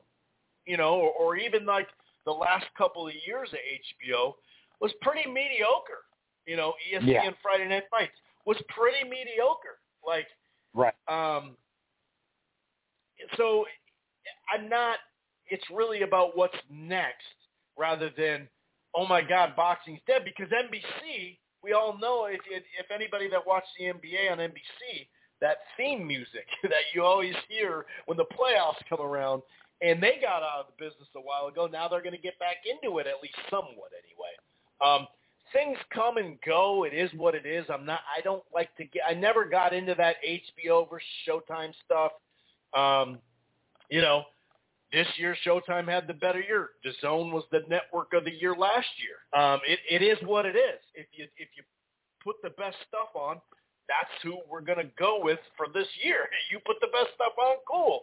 But to sit there and get you know tied into this stuff, it, it does get a little over the top and um, I'll say this, like I said earlier before you got on, the sentiment in the last few years of Showtime compared to HBO, it's pretty obvious um, that the common denominator, or not the common denominator, but the, the one thing as far as Al Haymon, the PBC, prior to them going over there, there wasn't this, you know, F Showtime, Showtime's dead, blah, blah, blah. It wasn't all that stuff, you know they weren't ripping. In fact, when Al and Golden Boy were over there, all of a sudden it was more of an even battle on online, you know, because the Golden Boy and, and Oscar obviously a lot of people love him, and, and as a fighter, I sure did too. But um, to get so lost in that, and obviously Payola does play a part in that. We know that for a fact. That's not uh, some kind of made up thing. Um, I mean, even Eddie Hearn said it for DAZN. Um, if you look at, like we said uh, with HBO, when the budget started shrinking and then Showtime's budget increased, all of a sudden it was a fair fight, and they felt like, well, we're going to just invest in something else. And I remember the, you know, the, the the person in charge at the time said, PBC coming in with this investment, it did change the market, and that was, of course, it did. It totally did and uh, it made them rethink it. But it's funny how the if you look at the what the zone was overpaying for fights like ten million dollars for Vargas and and uh, Mikey Garcia, like if we can all agree that the the the the salaries went up and the budget went up with that investment with the PBC, which that is a fair assessment, then we and that's where I that's where the unfairness comes. The not the non-biased look at it is, Well, shit, if you're all caught up on that one, then you really should be like, what the hell did the zone do? Because what that did is raise everybody's money, their their baseline for their guarantees. Not everybody, but the top. You know, look at Furies, uh, look at Wilder, look at Crawford, look at some of these guys. Right when the zone hit the market with all this money, they had to hold on to their assets. So yeah, as a boxing fan, like I said, ultimately it'd be great if somebody, and a lot of people talk about the UFC ever, right, that they would just buy up top rank Golden Boy Matchroom and PBC, just buy it all up. Now the people can still work there. I'm not saying fire everybody, you know, that would be silly, but like at least then you'd ha- you'd own it, and then you could start saying these are the fights I want, blah blah blah blah blah. Let's make the undercard this, that, and the other. Well, then now we're talking, and you put that puppy on ESPN, ESPN Plus, or whatever, Prime, or whatever the hell it would be. Now, now we're talking because now you're actually going to get most of the fights you're going to want to. Now, don't be surprised though then if there still wasn't, you know, because there's no one supervising it federally really, they'd be thinking business too. If you don't think that, you, you're out of your mind. You know, they'd be still, well, let's wait till next year to make that fight. Because why? Because it's going to draw more interest. So now, does it need to be pushed off for four to five years? No, I do think that would be an improvement and the, the mid-level fights would be made at a much higher rate. That has been one of the coolest thing is the mid-level quality fight has gotten a lot more exposure since 2015 on ESPN, Fox, all this stuff. It really has. And, and but there's just so many dates. Even with the cutback in dates after COVID, there were still so many dates that we knew that there was good, you know, do I want to go all the way back to pre, you know, where the summers, I'd say pre-2015, where the summers sometimes you'd have to wait like four to five weeks for the next big fight? No, I don't. I don't. But we don't need three events going head to head on a Saturday night either. That's not going to get you anywhere either. So it's kind of a mixed blend of everything. And uh, like I said, we'll see what the future holds. There's all sorts of rumors out there. Any other items that you'd like to discuss, sir? The only other final thoughts I'd have on that, Chris, is one thing I want to say because I've been thinking about this for a while and I keep meaning to mention it, but I haven't, and it, it totally fits what we're talking about tonight with the loss of the Showtime deal uh, and what's next. You know, I think even though, and, and you know, there's times where I've watched MMA and boxing, you know, UFC and boxing, you know, always, um, you know, follow boxing more, but there, there's been times where I have followed MMA more than I am right at the moment. But so I'm, not saying you can't watch both and everything. You can, and uh, you know, it's it's in theory there can be overlapping fan bases, but but I think what's un, been underrated and has hurt is that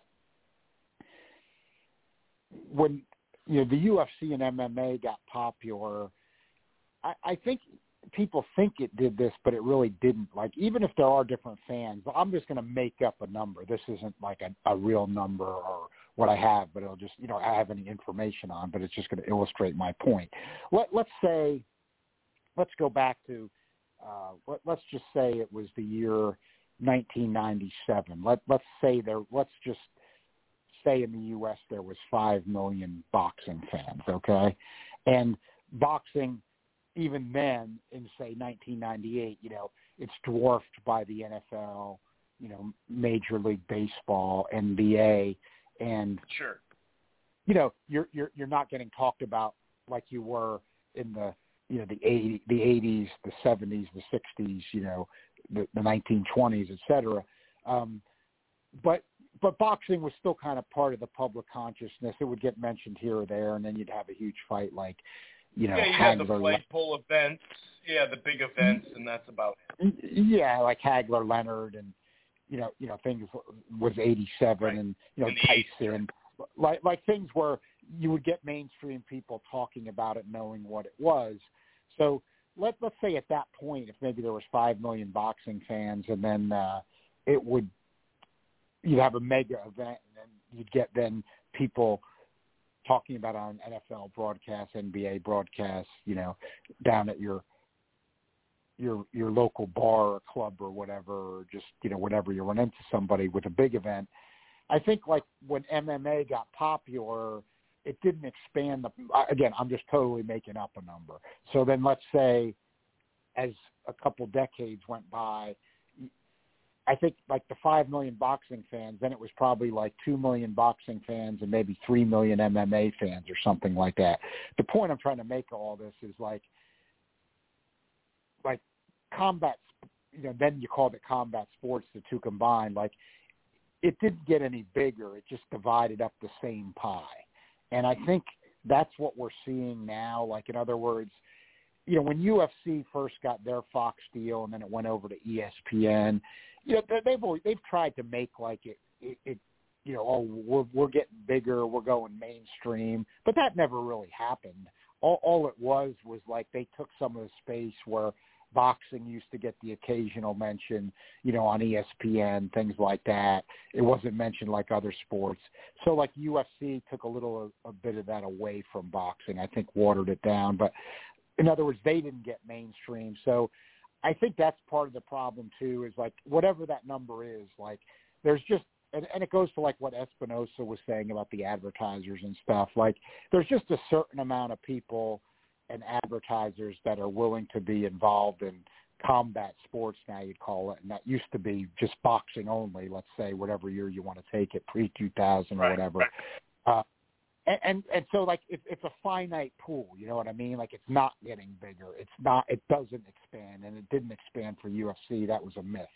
Like that that was just kind of took a took and a it was going to keep getting younger and younger and younger, and, and then you're like, well, actually, the the fans just got older with it. right, right, right. So pool just got divided up, and I think that's what hurt boxing. Like it, it wasn't that UFC got big, like that's what they would try to, you know, sell it as. And some people who are MMA fans, I, I, I don't, I think that's a myth. I don't think that's true, but it just kind of like divided up boxing's pie, and and that's hurt. So like, and, and ultimately it also caps UFC. Like I, I mean, I don't think UFC's expanded to any other group. So, um, you know that that's Yeah, because that's they something- went and did what they said they weren't going to do, follow boxings, and they went out and did like ten, twelve pay-per-views a year. You know, and I remember my Right. my my you know uh friends after a while were like, "Damn, dude!" Like for a second there, it was like every three weeks. It's like, "Holy shit!" What, didn't you say you weren't going to do what boxing did? Um, but they they were more stacked cards on average, and yeah, you're right. You could just get more interest. Like maybe you didn't want to pay for a pay per view, but then a couple of your buddies want to do it, or, or someone's already rented it, and hey, I'll go over there, and, and, and you know, it was a entertainment night. You know, you got your entertainment value. You at the time. Right, and then and then the other thing I just want to finally close on is I think one option we didn't discuss that's worth discussing. I don't like it, but I think it's very likely. I mean, let's say this Amazon rumor turns out to be not true for like PBC. I personally think DAZN's going to go down in the U.S. and I think as we've talked, I don't think that top rank deal is going to get renewed. So I think there's a scenario out there that's likely. I don't know how well it does, but it could very well be upon us even next year or, or the year after that, where where maybe then they're just you know on an app just for view, and and they are actually become loaded car. I'm not saying it's good, but you know the cars right, are but loaded. the fight app. Yeah, the fight app Yeah, or it's whatever. like- yeah. Yep. It's like the PBC Fight app or the Top Rank Fight app. It's eighty five bucks when you get the pay per view and the card, but then the only thing that changes is the card's completely loaded because they they are forced to then because they can only even they can only run so many. So they got to get these fighters dates and and what exposure they can. I think that's Right. a scenario that's very real that could be upon us because in these last days of Showtime, that's kind of what they became in these very last few months. Yeah. So I think kind of the the writing's on the wall there. It's not out of the realm. It's No, definitely it's not, out of the realm. Yeah, Right. I agree with now, that. because because even Stephen Espinoza said there was a debate. Some people, you know, obviously in the inner circles, thought you could do Right. that, and, and really that's Yep. all you needed to do anymore. And he said he was of the opinion that that wasn't worth it. That you had to have a build up. But Yeah, that's not both, necessarily like that's not necessarily science. Like in other words, that's Espinoza's opinion, but but we don't know. yeah, yeah, Like, yeah. Right. I, Right. I'm just saying theoretically. I'm not saying I want this, but I'm kind of saying like a who knows. Maybe eight eight cards that not just hype stacked, like are legitimately stacked, Yeah, and they're yeah, yeah. 85 I apiece. Maybe they sell enough. And they know the them. hardcores will be happy. Be like, Yeah. ah, I'll pay for But- this, no problem. You know. Right, it's all hardcores, and maybe they Right. sell enough of, of eight of those a year from hardcores that that's what it becomes. I, I mean, I don't think it's out of the realm of possibility either. I mean, the Amazon deal or something would seem to be ideal, but I don't think this all pay per view like outlaw sport type of thing, which has been kicked around by some knowledgeable people. It's unfortunate, but this could be the beginning of that too, like the outlaw sport thing, where you're just all pay per view and it's kind of like an outlaw sport for hardcores. That day might be upon us now, so we'll we'll see, but it's not out of the realm of possibility. Yeah, and that's what we do here, at Rope a Dope Radio. We, we'll put it up on the wall and see what sticks. You know, we're not going to sit there and go into one way because, like you were saying, like we know streaming's the future, but what we don't know exactly when it'll 100% take over in sports. And like you said, the NFL, college football, NBA, they're heavy, heavy into you know free TV and cable still technically. So um, it's not like tomorrow, but yeah, who knows? You know, we'll, see as as that time goes by. I do have some stuff I'll go over a little bit later in the show, but I appreciate you, John, for uh, taking time out for a longer segment and uh, you know giving your thoughts. All right, Chris, great talking with you as always. Have a good rest of the night. Yeah, you too. Take it easy. Take care. All righty, and for those wondering, I see Carcino will pop in there just a second, my friend. Um, and here's an example. Um, if you look at ABC, this is sports TV ratings. ABC, CBS, Fox, and NBC reaches down to 88 million homes. That's out of Nielsen's 123.8 TV homes, which include broadband only. The example, um, there are 36 million TV homes that don't have any traditional TV. The 88 um, homes include uh, YouTube TV, etc. People using antennas, and it's funny because my generation, a little younger and a little older, I have to tell people sometimes, like, "Hey, dude, you can watch that for free if you just get an antenna." Or there'll be like a, a, a local app that you can just download on your Roku or whatever the hell you have, and you can watch. You still can watch free TV, dude. Like if a game's on CBS, dude, and you don't have like, you can still watch it, dude. There's ways to watch it, dude. Whether it's an antenna or whatever. Like if you don't have cable, you can still get that.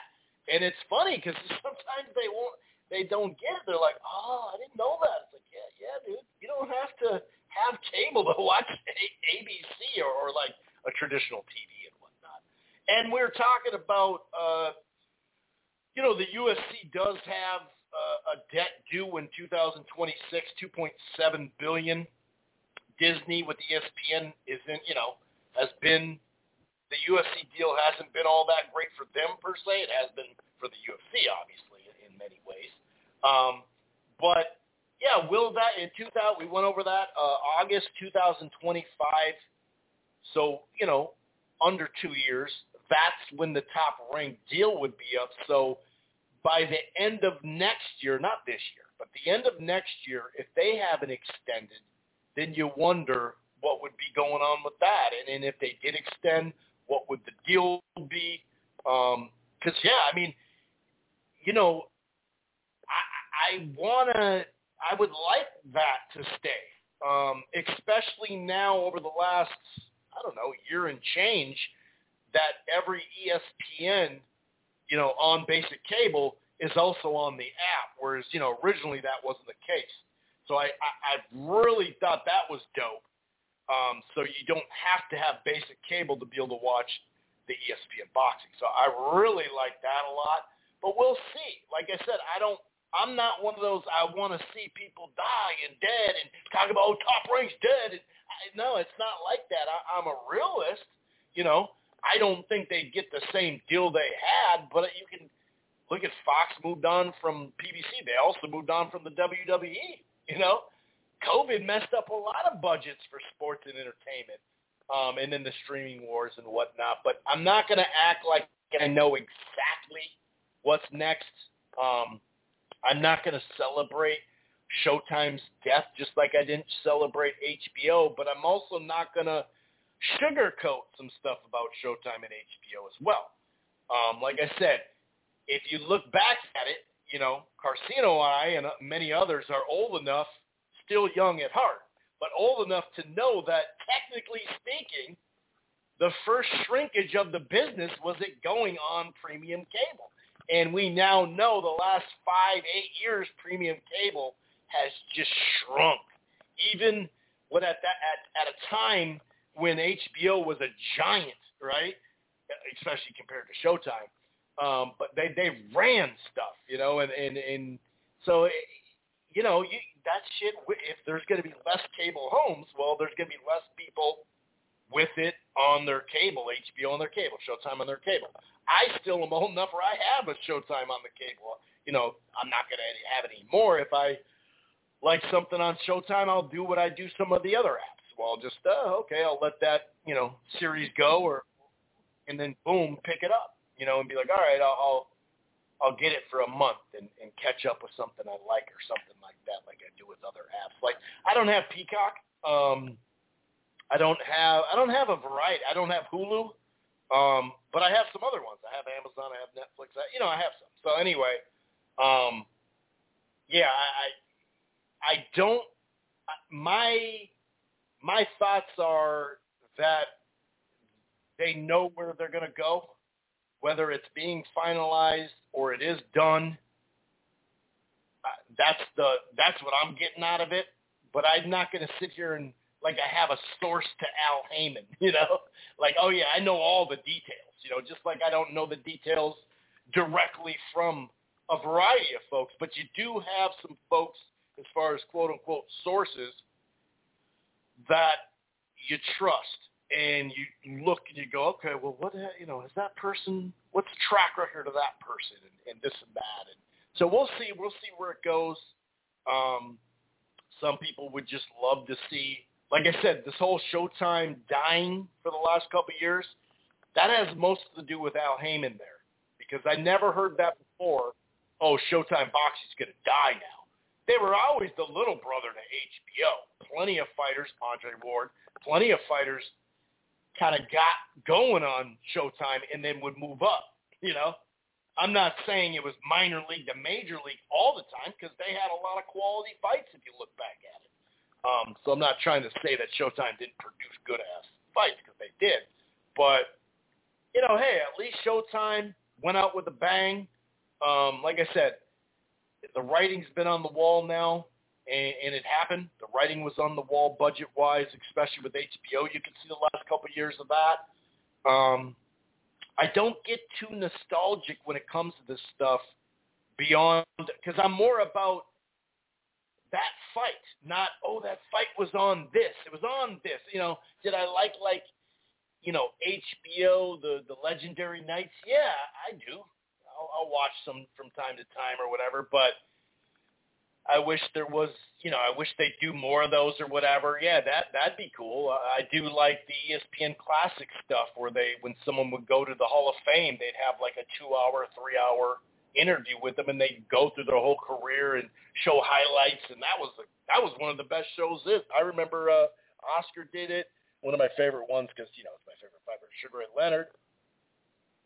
Um, so yeah, I, by the way, I do think Catterall will beat Linares.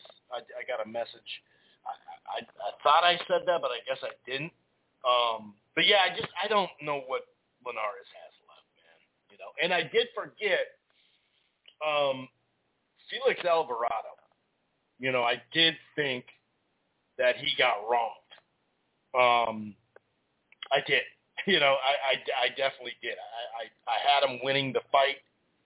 Um, and the way it went down was just so weird. Um, you know, initially, you know, declared the winner, and then like, you know, the announcer, oh, actually, no, you know, it's it, it's all over the place. That was that was weird. I'm glad someone reminded me of that because that was a strange one. That was definitely a strange one. And yeah, I think Rocha will win. Hopefully, that's one of those two fights turn out to be competitive and whatnot. Um, but yeah, as I mentioned, the Buatsi Azeez fight, Azeez hurt his back in his last sparring session. Um, and I was looking forward to that fight. Anyway, let's go ahead and bring in Carcino into the fold. Carcino, man, what is going on with you, sir? How are you doing tonight? Uh, well, I'm all right. I'm out here on a date, so was, that's why I'm Uh-oh. like, it's like, oh yeah, let me call in right quick, and I was like, uh oh. yeah, we're well, I don't want to take too much of your time. Yeah, I don't want to take too much of your time. Uh, now that you say that, but uh, uh, you can talk about Tim Tszyu. You can talk about the Showtime stuff. You can talk about what you're hearing next for Al Haymon. Talk about whatever you want, sir. Well, what I'm hearing for Al is that, uh, in actuality, that they're going to, you know, it's looking more likely not really Amazon Prime. I mean, it's everyone's assuming that's a locked deal. That's not. Uh, DAZN is actually still active, and they've been looking at, you know, Zeus as a uh, as another person, but Zeus just doesn't have the revenue to uh, to to match that kind of budget that Al Haymon is looking for. So they they're trying to get and solicit Amazon price to I mean Amazon Prime to their price level by putting it out in the press, but they are definitely looking at other options. Nothing's written in stone yet. Okay. Um, yeah. So, yeah, I'm gonna talk to Sam Watson tomorrow and see what what's hearing as well. There we and go. see what's going no, on. But yeah, that... it's put a lot of fights in, like um, you know, Spence Crawford too. You know, that's in you know negotiation hell right now. So yeah, you never know what. Yeah, that... I know for a fact there's multiple like undercard or main event type fights that are signed and uh waiting on that as well. Yeah, definitely. And then you gotta you gotta think about the actual purpose of the matchups, that, and you know, in particular, you know, you got uh actual uh and Demetrius Andrade, and that fight's coming up soon. And yep. you know, you I don't is this show is that Showtime's last fight? Is they getting that fight?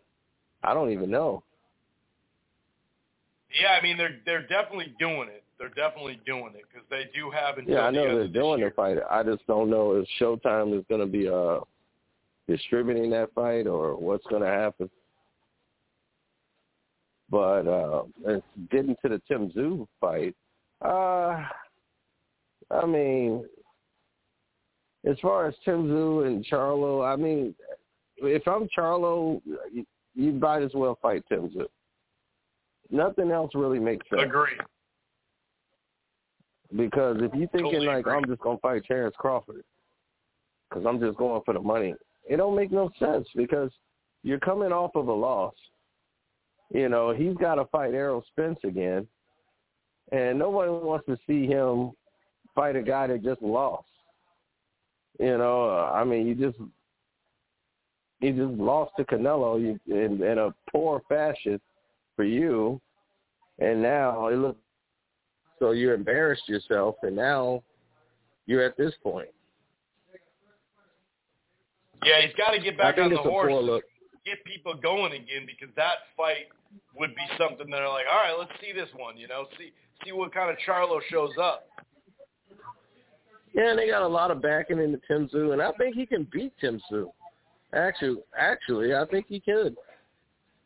Uh, Tim Tszyu is uh, he hasn't really fought a guy to me with the kind of you know athleticism that Charlo has, and Charlo can hit at 154. So I don't know. I think it's a kind of even fight. You know, I, I really don't see a lot of people are really big on Tim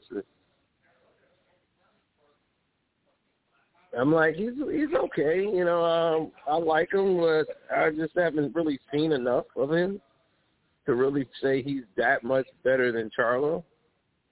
Sure, I think that's fair. But a lot of people are drunk the Kool Aid all the way to the bottom. But going into that fight, they're looking for I more. probably, yeah. And they got it on their lips. They got that little red mark on the top of their lip. Oh yeah, they've drunk that Kool Aid down to the to the last sugar that's in the tank. Putting their finger in the cup, trying to get a little more sugar on it. yeah. But yeah, I'm not that convinced on him. But yeah, the boxing world's been quite silent. Like Canelo is like he would fight Errol Spence at at 168, but fighting Terrence Crawford at that weight, I don't know about that. Canelo doesn't want. He's not stupid. He's not gonna. He's not gonna want to fight Errol Spence. I mean, uh, Terrence Crawford. And I don't blame him. I wouldn't want that either. That's a difficult matchup, and he knew from the matchup when the fight was made, Errol was in trouble. Errol's tailor made for Canelo. Tailor made for him. and that was just going to be a money fight anyway, you know. Oh, definitely. I mean, he's out his weight class. The only thing about Terrence is will the weight slow him down? Yeah, that's my biggest thing. He's got the skills to do it, but man, that's going to be tough to jump up that many weight classes in one fight. I almost want to see him at 54 because of that. You know what I mean? Just to go up a notch Yeah. one and then go up a notch. You know, fight Spence or Tszyu or whatever, just to do it to get your body acclimated. That that that it's such a jump, dude. That's that's the you know we know he's got the skill, but man, it's tough to do. Oh yeah, I mean, if you're Canelo's moving up to not that no weight. Ruiz. Canelo's not the Roy Jones Ruiz heavyweight, you know. That's a different ball game with Canelo. Yeah, and then Tyson Fury has been holding the belts hostage for a while. so now I'm finally glad to see they're going to make the the fight that the Yeah. people wanted to see. Because he's just been holding the belts hostage, and you know, and they Yeah, trying to that's been put a him up long there. time coming. That undisputed fight, man, at heavyweight, it's been a long time coming, man. And we've been so close. Yeah, many we just never Nope. thought it would be with. We just never thought it would be with uh Tyson Yeah. Fury and Usyk. Usyk, yeah. Yeah, we thought it'd be Wilder versus uh Joshua, but everybody kept playing the game when they could have made the fight. And I remember when the fight could have been made, and everybody was saying, "Okay, it's time to make the fight." And Yep. they kept saying, "Okay, we'll do two more wins." I'm like, "You guys are playing with, you guys are um, playing a risk game that you shouldn't play because Joshua." Is, these yeah, guys are not those types of.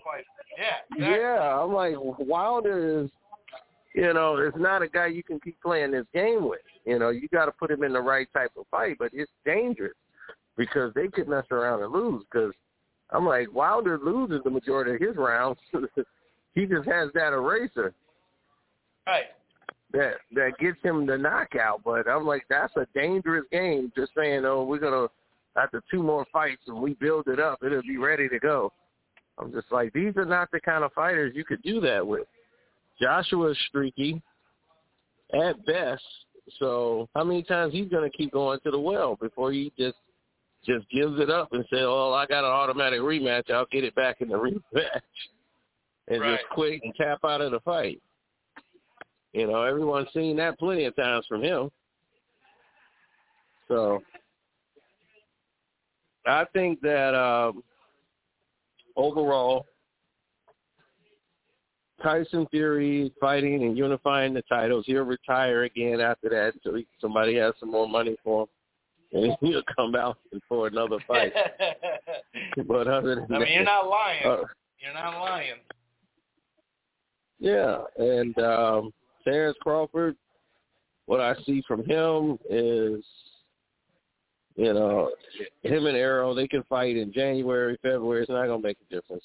Errol's going to lose. He can't beat Terrence, Yeah, I agree. no matter what he does.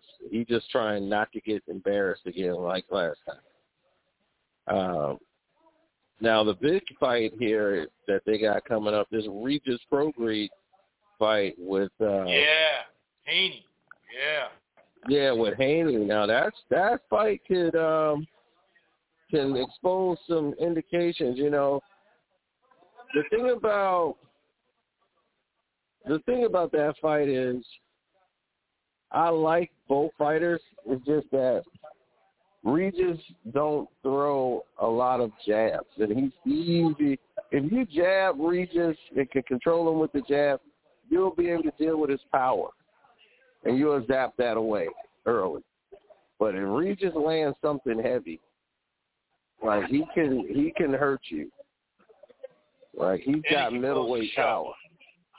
Yeah, so but they know he's not somebody who really moves his head, takes a couple of punches.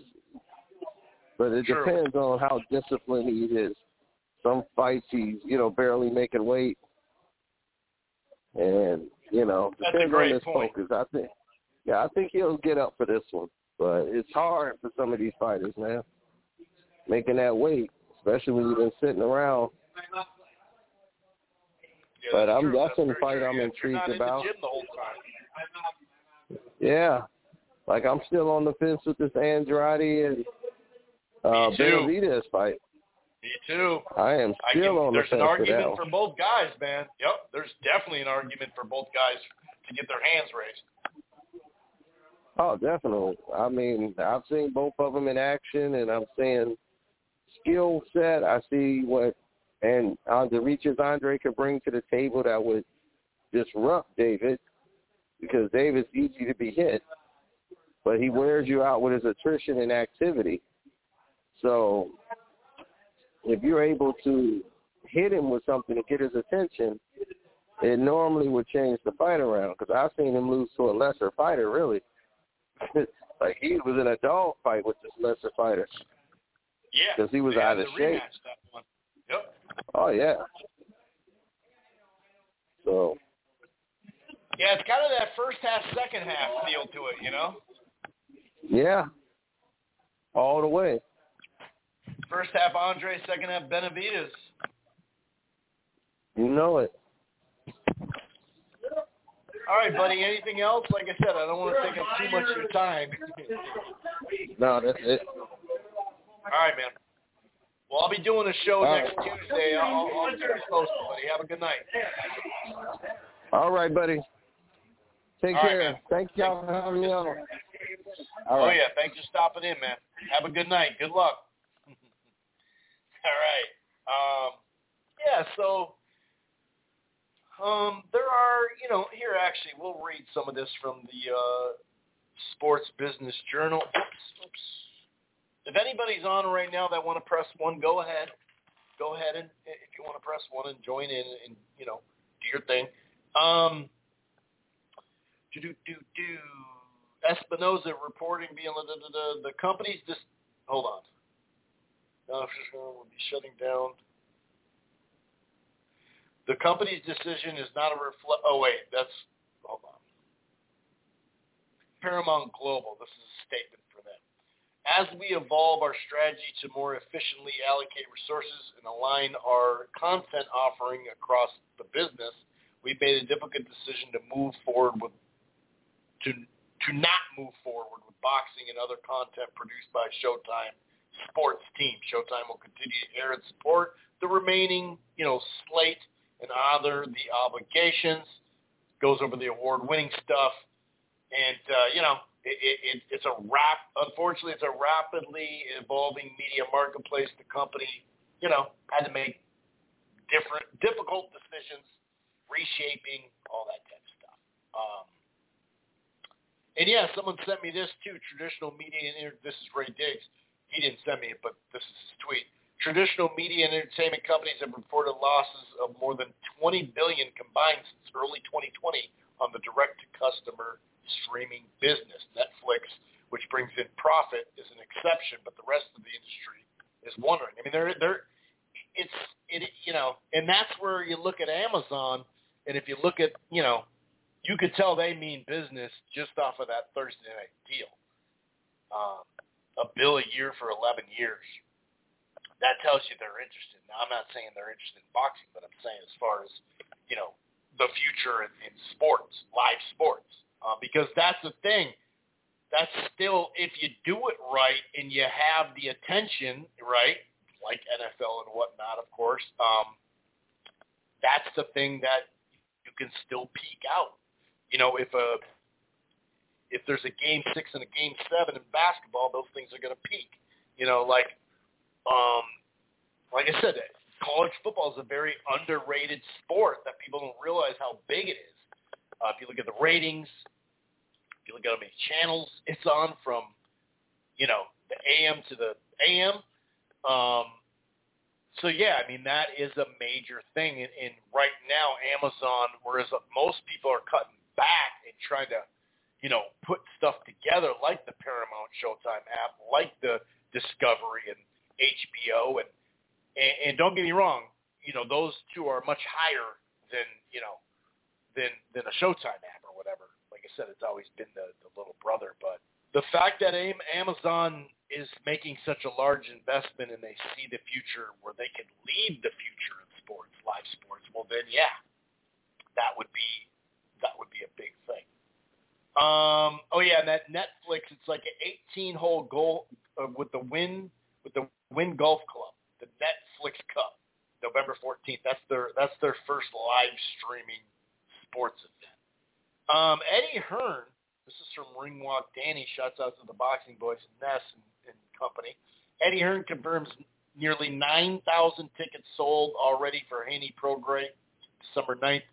A Chase uh, Center rep also uh, confirmed to me that all the courtside suites have courtside suites have sold and a handful of the suites were left in the entire arena. So that's that's good, man. That's really really good news. Like I was saying earlier, sport. This is Sky Sports News. Ben Shalom, he's uh, confirmed that the, the Isaac Chamberlain and uh, Lawal, I think it's Michael Macau, uh, Lawal, that will be the main event instead of Buatsi and Azeez. Now he said he hopes to reschedule that uh, Joshua Buatsi and Dan Azeez fight before Christmas. So, um, you know. And then uh, Prograis Haney undercard. Uh, Liam Paro and Montana Love. Andy Cruz and Hector, um, oh, what the hell's his name? Uh, Tanajara. I like that fight a lot. Like the Montana Love part, that's that's pretty good. Um, yeah, Ebanie Bridges is on that. But I really like that Cruz Hector fight. That, that Andy Hector, that that's a good. I like that. I do like that. I know you know folks, uh, you know, don't necessarily love that it's on pay per view, and I get it. But I do like that as an undercard fight. That's kind of interesting uh, to me. I kind of like that. That's pretty good. Tomorrow night on Pro Box, Boca Chica and Palmetta are uh, in the main event. Boca Chica, you know, he's a guy that still I think only has one loss. It was to Villa. Had that draw. Pretty sure it was uh, it was a split draw, right? I don't think it was a majority draw against Bunch.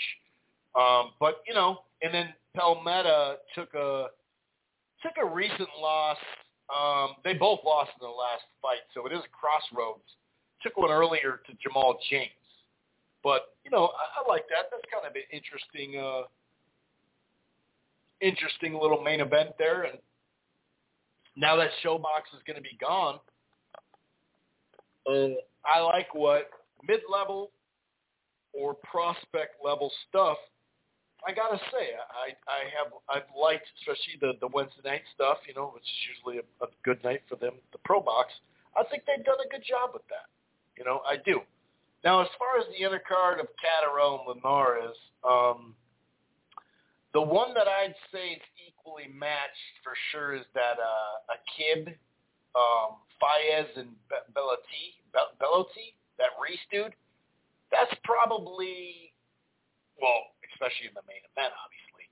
That's definitely like an equally matched fight. Like I said, you know, they like to call it domestic level in the UK. Shouts out to the UK. Um, and that would be a domestic level. Like I said, we could make, we could say, hey, these guys have already kind of shown a ceiling, but there's a lot of guys like that, and there's a lot of domestic, what I'd call mid-level here. Um, those are good fights, you know, just like the uh, the Lewis Green and Sam Gilley. You know, um, I think that's, you know, in fact, here, let me look at the uh, the odds for those fights. So there you go. Um, let's see, it just went away. Okay, so the one I previously mentioned, that's basically a 50-50 fight. I think plus 130. Um, Reece is the favorite, but plus 130 is the highest. Otherwise, plus 112, plus 110, plus 115. Um, in that Chamberlain, in that uh, Mikael Lawal, he, you know, I think what plus plus 170 is the tops there. So I mean, that those are that's good fight. That's that's close fights, dude. That's really close fights. Oh yeah, that Sam Gilley, Lewis Green, the highest odd for Sam Gilley as an underdog is plus 150. Otherwise, plus 130, plus 120. Those are fights that I believe will have, you know, a, a good breakdown. Um, Gabriela Fundora is in a competitive fight with uh, Mucino too. Let me see what the odds are for that. That's yeah, that, uh, actually that's even tighter than I thought. Yeah, plus 120. So it is one of those weekends that you hope that the undercards pop off. Um, Duke Ragan, uh, I should have mentioned him too. Richard Torrez, they got they got wins over the weekend as well. Um, I did break down the the May England fight. England won by split decision. I saw that fight. That was a pretty good fight. I think I saw it from the second round on or something like that. Yeah, that was a good fight. I definitely enjoyed that fight.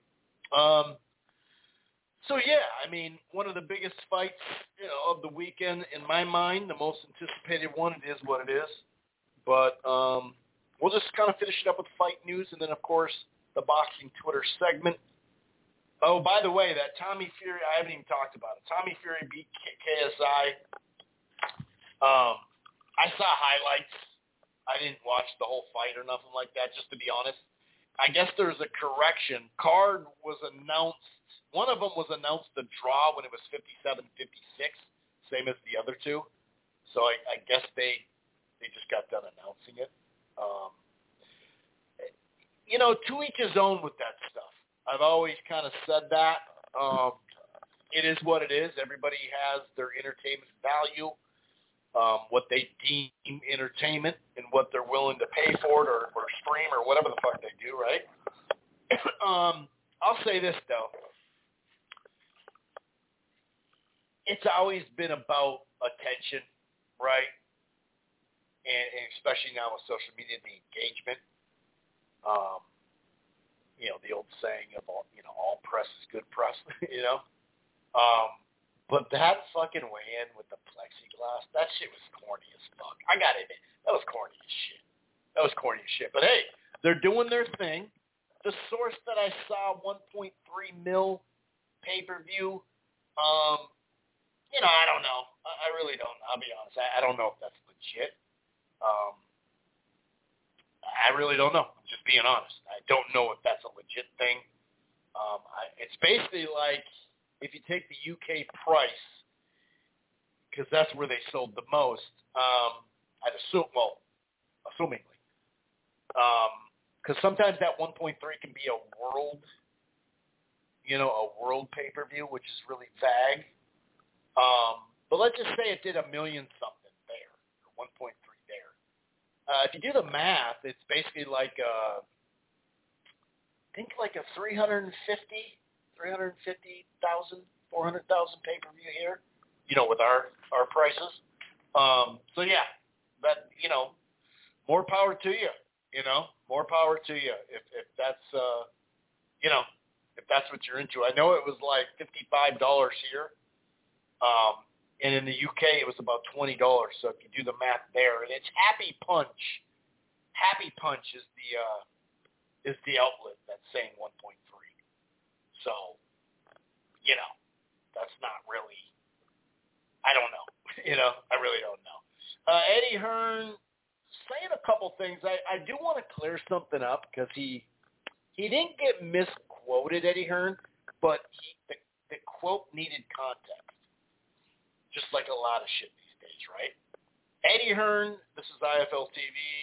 This isn't the one, but he said now he expects Joshua to fight take place in late December or January, uh, meaning the Wilder fight would go to like March or April, right?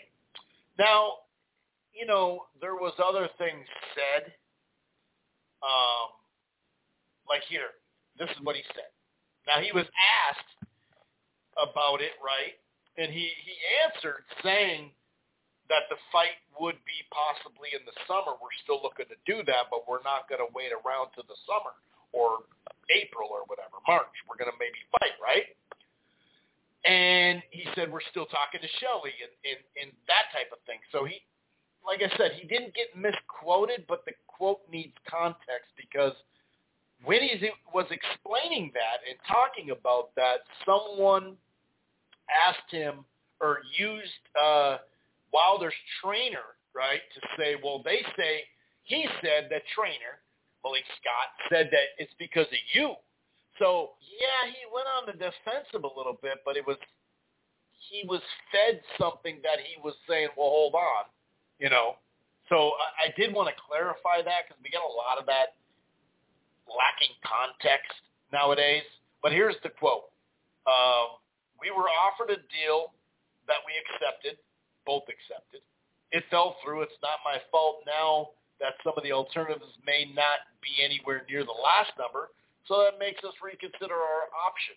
Now, he talked about that prior saying, yeah, you know, it's it's not as much money, but it's still a lot of money, and we're still looking. I was talking to Shelly, and so he was saying that, and had they had just let him talk, he probably wouldn't have said this other stuff. Um, as far as like, but but he did get, you know, if you're gonna say Malik Scott said you didn't do it, and the fight didn't happen because of you, well, of course he's gonna defend himself, you know. So he says uh, we're also in line potentially to fight, um, you know, Filip Hrgovic or Otto Wallin, even though one and two is Hrgovic and Wallin. Now, could they pay somebody to step aside to get that? Maybe. He said, so I don't care about Wilder. He, he's got his own problems. The guy ain't fought for a year, and his last fight was 40 seconds. He don't really want to fight, I don't think. And that's where it was like, well, that sounds like he was just saying, oh, he don't want the fight now. Well, th- that's not exactly how it, you know, that's not exactly how that went. You know what I mean? Um, so, yeah. Um, and Adam from SN Boxing, he said a real. This is a this is a good point. Um, a real nice eight rounder Saturday night. Golden Boy undercard. David Stevens thirteen and zero. Uh, Joshawn James seven zero and two. Stevens had a great win on ShoBox against Hemphill. He sure did. And James perhaps should have gotten the nod earlier this year against Javier Martinez. Yeah, that that's once again. I'm glad. I'm glad uh, we talked about that because that's that's going to be these undercard fights this weekend, man. We need them to pay off. Leigh Wood is now uh, officially vacated his WBA, which now should go to Ray Ford and Kholmatov, or was it Cole, Matov? Kholmatov, I think it is. Um, that's probably going to be what that goes to. He's going to take that little timeout and then go up to 130. As I mentioned, Boxxer NBC Sports uh, reach a deal to air on Peacock and NBC. Um, you know, it, there's really no, I don't think there's like a date on it or how many events or anything like that. Um, we know NBC Sports, uh, you know, they Big Ten football and basketball, obviously the Olympic Games, Premier League, Sunday Night Football, um, Notre Dame football for now, NASCAR, golf. So yeah, I mean, they're already getting a taste of it. Not that they haven't in the past, but it is kind of it is kind of funny. Like, oh, here we go. This is why some places don't want boxing too, because oh, they got hurt. Now the main event's not happening. Um, Robeisy Ramirez and Rafael Espinoza uh, for the WBO title fight to headline December 9th, the ESPN show, location to be announced. And, you know, as a headliner, yeah, that's not great, especially when you get it's the post-Heisman, right? But as uh, J-Ro and Boxrec Gray, you know, uh, talked about on Twitter, that we, you know, they're having this fight. They're trying to get more than likely Inoue's going to fight because, you know, at 126 after his next fight. And he would get that WBO number one spot if he does. So that, that's really what that's about. And that, that kind of lines up. But yeah, it does suck. I understand some folks, especially the person that just sent me saying, you know, this is what they're going to do with their Heisman night. Yeah, I hear you. It's not, it's not the not a great main event for that night, but uh, if they can make that fight next, you know, it is good exposure. Um, Yokasta Valle and Annabelle Ortiz, November 4th, Golden Boy fight in Costa Rica. That is um, signed, sealed, and delivered. I think we talked about this before. Someone sent me this Matias and Ergashev is going to be on the undercard for Benavidez and Andre. That's just a bang 'em type fight. This is what I was talking about before. Inoue and uh, Tapales, uh, you know, targeting December 26th uh, for the undisputed at 122 uh, in Tokyo. And this is actually interesting. I heard Boxcino returns in 2024 with a bang. Remember that Boxcino tournament? That was like one of the last things that uh, was on Friday Night Fights. this one's funny, dude. FITE TV Triller. Triller's back. Oh my God. November 11th, the legendary Razor Ruddock will return to the ring against Hall of Famer James Toney live on FITE from Kingston, Jamaica. And there's people through Paola that just bent over backwards for that platform. Um, and like I said, the IBF has now officially updated their heavyweight rankings. You have Hrgovic 1, Otto Wallin 2. So you'd assume that that would be what would be called next. Um, so yeah, this is rolled boxing. Um, quality follow, obviously, you know, boxing scene and all that. This November will mark six years since Beterbiev, Beterbiev and Bivol became co-titleists at lightweight. Their record against each other is 0-0. Yeah, six years since they've been champ at the division. And all you could hear about is Spence and Crawford. Now, did we want Spence and Crawford? Yes, we did. But did we, but can you complain about other stuff? Yeah, yeah, you can. Um, yeah, because Wallin's coming out. I, I got that money off of plus 220 with that Wallin. That was easy money, man. That was easy money. Um, but Eddie Hearn also said about the Wilder, you know, Joshua, that fight, in my opinion, will 100% have or happen in the first half of the year, maybe first quarter, blah, blah, blah, blah, blah. Um, let's hope. Like I said, I've always said that if I, I'll admit if I'm wrong on that one. I did think it's going to happen. If it doesn't happen, and I'll admit it's wrong. I, when I saw those quotes, I thought, yeah, this shit ain't happening. You know, once he starts firing shots at, Don, at, at uh, Wilder, but then I did my due diligence and added context to it and realized, oh, there's context. Eddie was just responding to what somebody said about Malik. Okay, so this is Raging Babe. PBC folks would make fun of boxing on apps. PBC folks is a very open, you know, terminology there. It's very vague uh, or wide-spanning, whichever you want to say. Uh, so, so you know, folks would make fun of boxing on apps, on an app, really not on apps. Well, yeah, I suppose Black Prime, BLK Prime. That's why it's important to be objective. You never know where you'll end up or who you'll end up working with one day. I personally don't see anything wrong with it, but I know it's part of boxing decline. But the thing is, you know, beyond like the fanboy stuff and the dead zone stuff, if in fact they got to Hulu or Paramount or Netflix or whatever, right? Uh, there's a difference between something that for boxing never hit a million subscribers compared to something that has 40 or 60 or 100 million. That's and by the way, when you talk about it's important to be objective, you know, I, I respect her a lot because she actually had skin in the game, but she hasn't been objective when it came to the PBC. I mean, that, that's obvious. Here's some uh, boxing Twitter stuff. One of the biggest, I'm so glad Showtime's out of the business guy is so glad that they're out of the business. In fact, Inoue beat Fulton, Crawford beat Spence, and Showtime Boxing is dead. This is the best year in boxing in the last 25 or 5 to 10 years. See, this is what I'm talking about. It's like you're praying for a downfall. And, and remember, it's actually PBC is dead, and it turned into Showtime being dead because you shouldn't have, you know, you shouldn't have gotten involved with PBC Showtime. You're going out of business. Okay, but it started out PBC dying.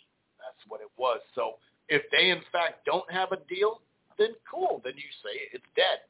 But until we don't know, we know that for a fact. Funny because when you see this shit, and these the people that are like, "Don't be a fanboy." What the fuck are you? That's a fanboy in a you know all day long. I mean, um, like these are the things that he's talking about before the, uh, you know, Canelo signed with the PBC. Exactly what I told his son that his nickel and dime daddy's outfit don't have 50 million to guarantee. That's what they said about Benavidez, the Benavidez fight. That's what he said. I mean, come on, dude. Canelo getting that Saudi money, he don't need no that food stamp offer from Sampson and the PBC, the nickel and dime that don't have the guarantee. I mean, this fucking he's racist for one, and two, this isn't a boxing fan, but yet these are the motherfuckers that say don't be a fanboy, but yet you're acting like a fanboy. This is John Rhodes from, is it Facebook or something? this is a good one. Benavidez should not force himself to get Canelo fight. That clown is a coward avoiding the best opposition. Okay. Benavidez versus Shakur Stevenson is a hell of a fight and should take place sooner rather than later. I believe Shakur would punish him every round possibly stops Benavidez in, in the ninth round. So Shakur, who doesn't stop a lot of people, is going to stop David Benavidez. I mean, is he for sure going to stop Jose Benavidez? If we're going, you know, if we're going down this line, that, that's just wild. That's a good one. Um, oh, Gervonta Davis said the judge is stopping me from training the proper way. She want me in Maryland with my life in danger every fucking day. That that's pretty fucked up. That's pretty fucked up if that's true.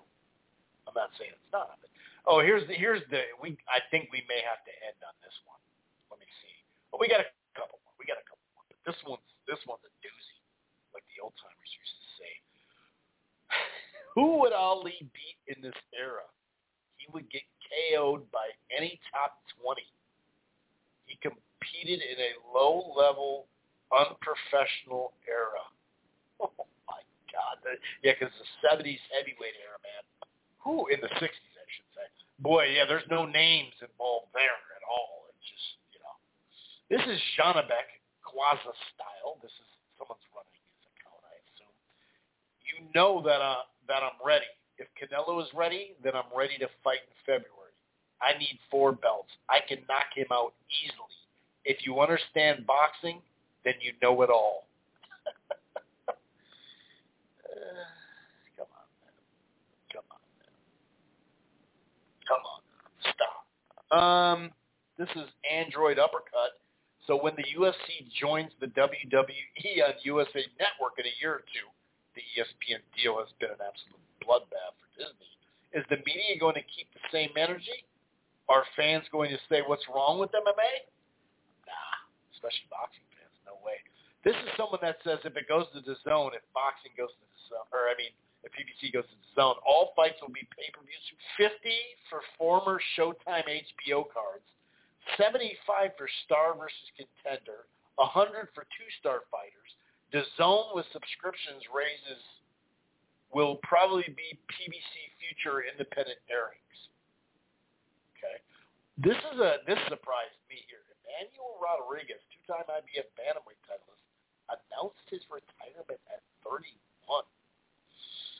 Um, here's another one, just straight fanboy. If Jermell were confident in his ability, he had the time to take care of his mandatory before making the Canelo fight he did enough to collect all those belts and still hasn't fought at 54 again 18 months later. At least he got the money. It's like, dog, he was hurt. You stupid, silly. Come on, dude. Stop. Stop. Just stop it. Just, just stop it, dude. You're really showing your ass now. Anyway, I think I'm going to get out of here. Um, like I said, let's hope some of the, you know, one or two of these main events pop off and be really competitive I have a feeling that those three to four undercard fights, let's hope some of those pop off too, which I think they will, or at least be competitive fights. You know, that's what we're after as boxing fans. Anyway, I'm going to get out of here. Be back next week. Peace. Once you become the world champion, I believe that you feel you have the upper hand.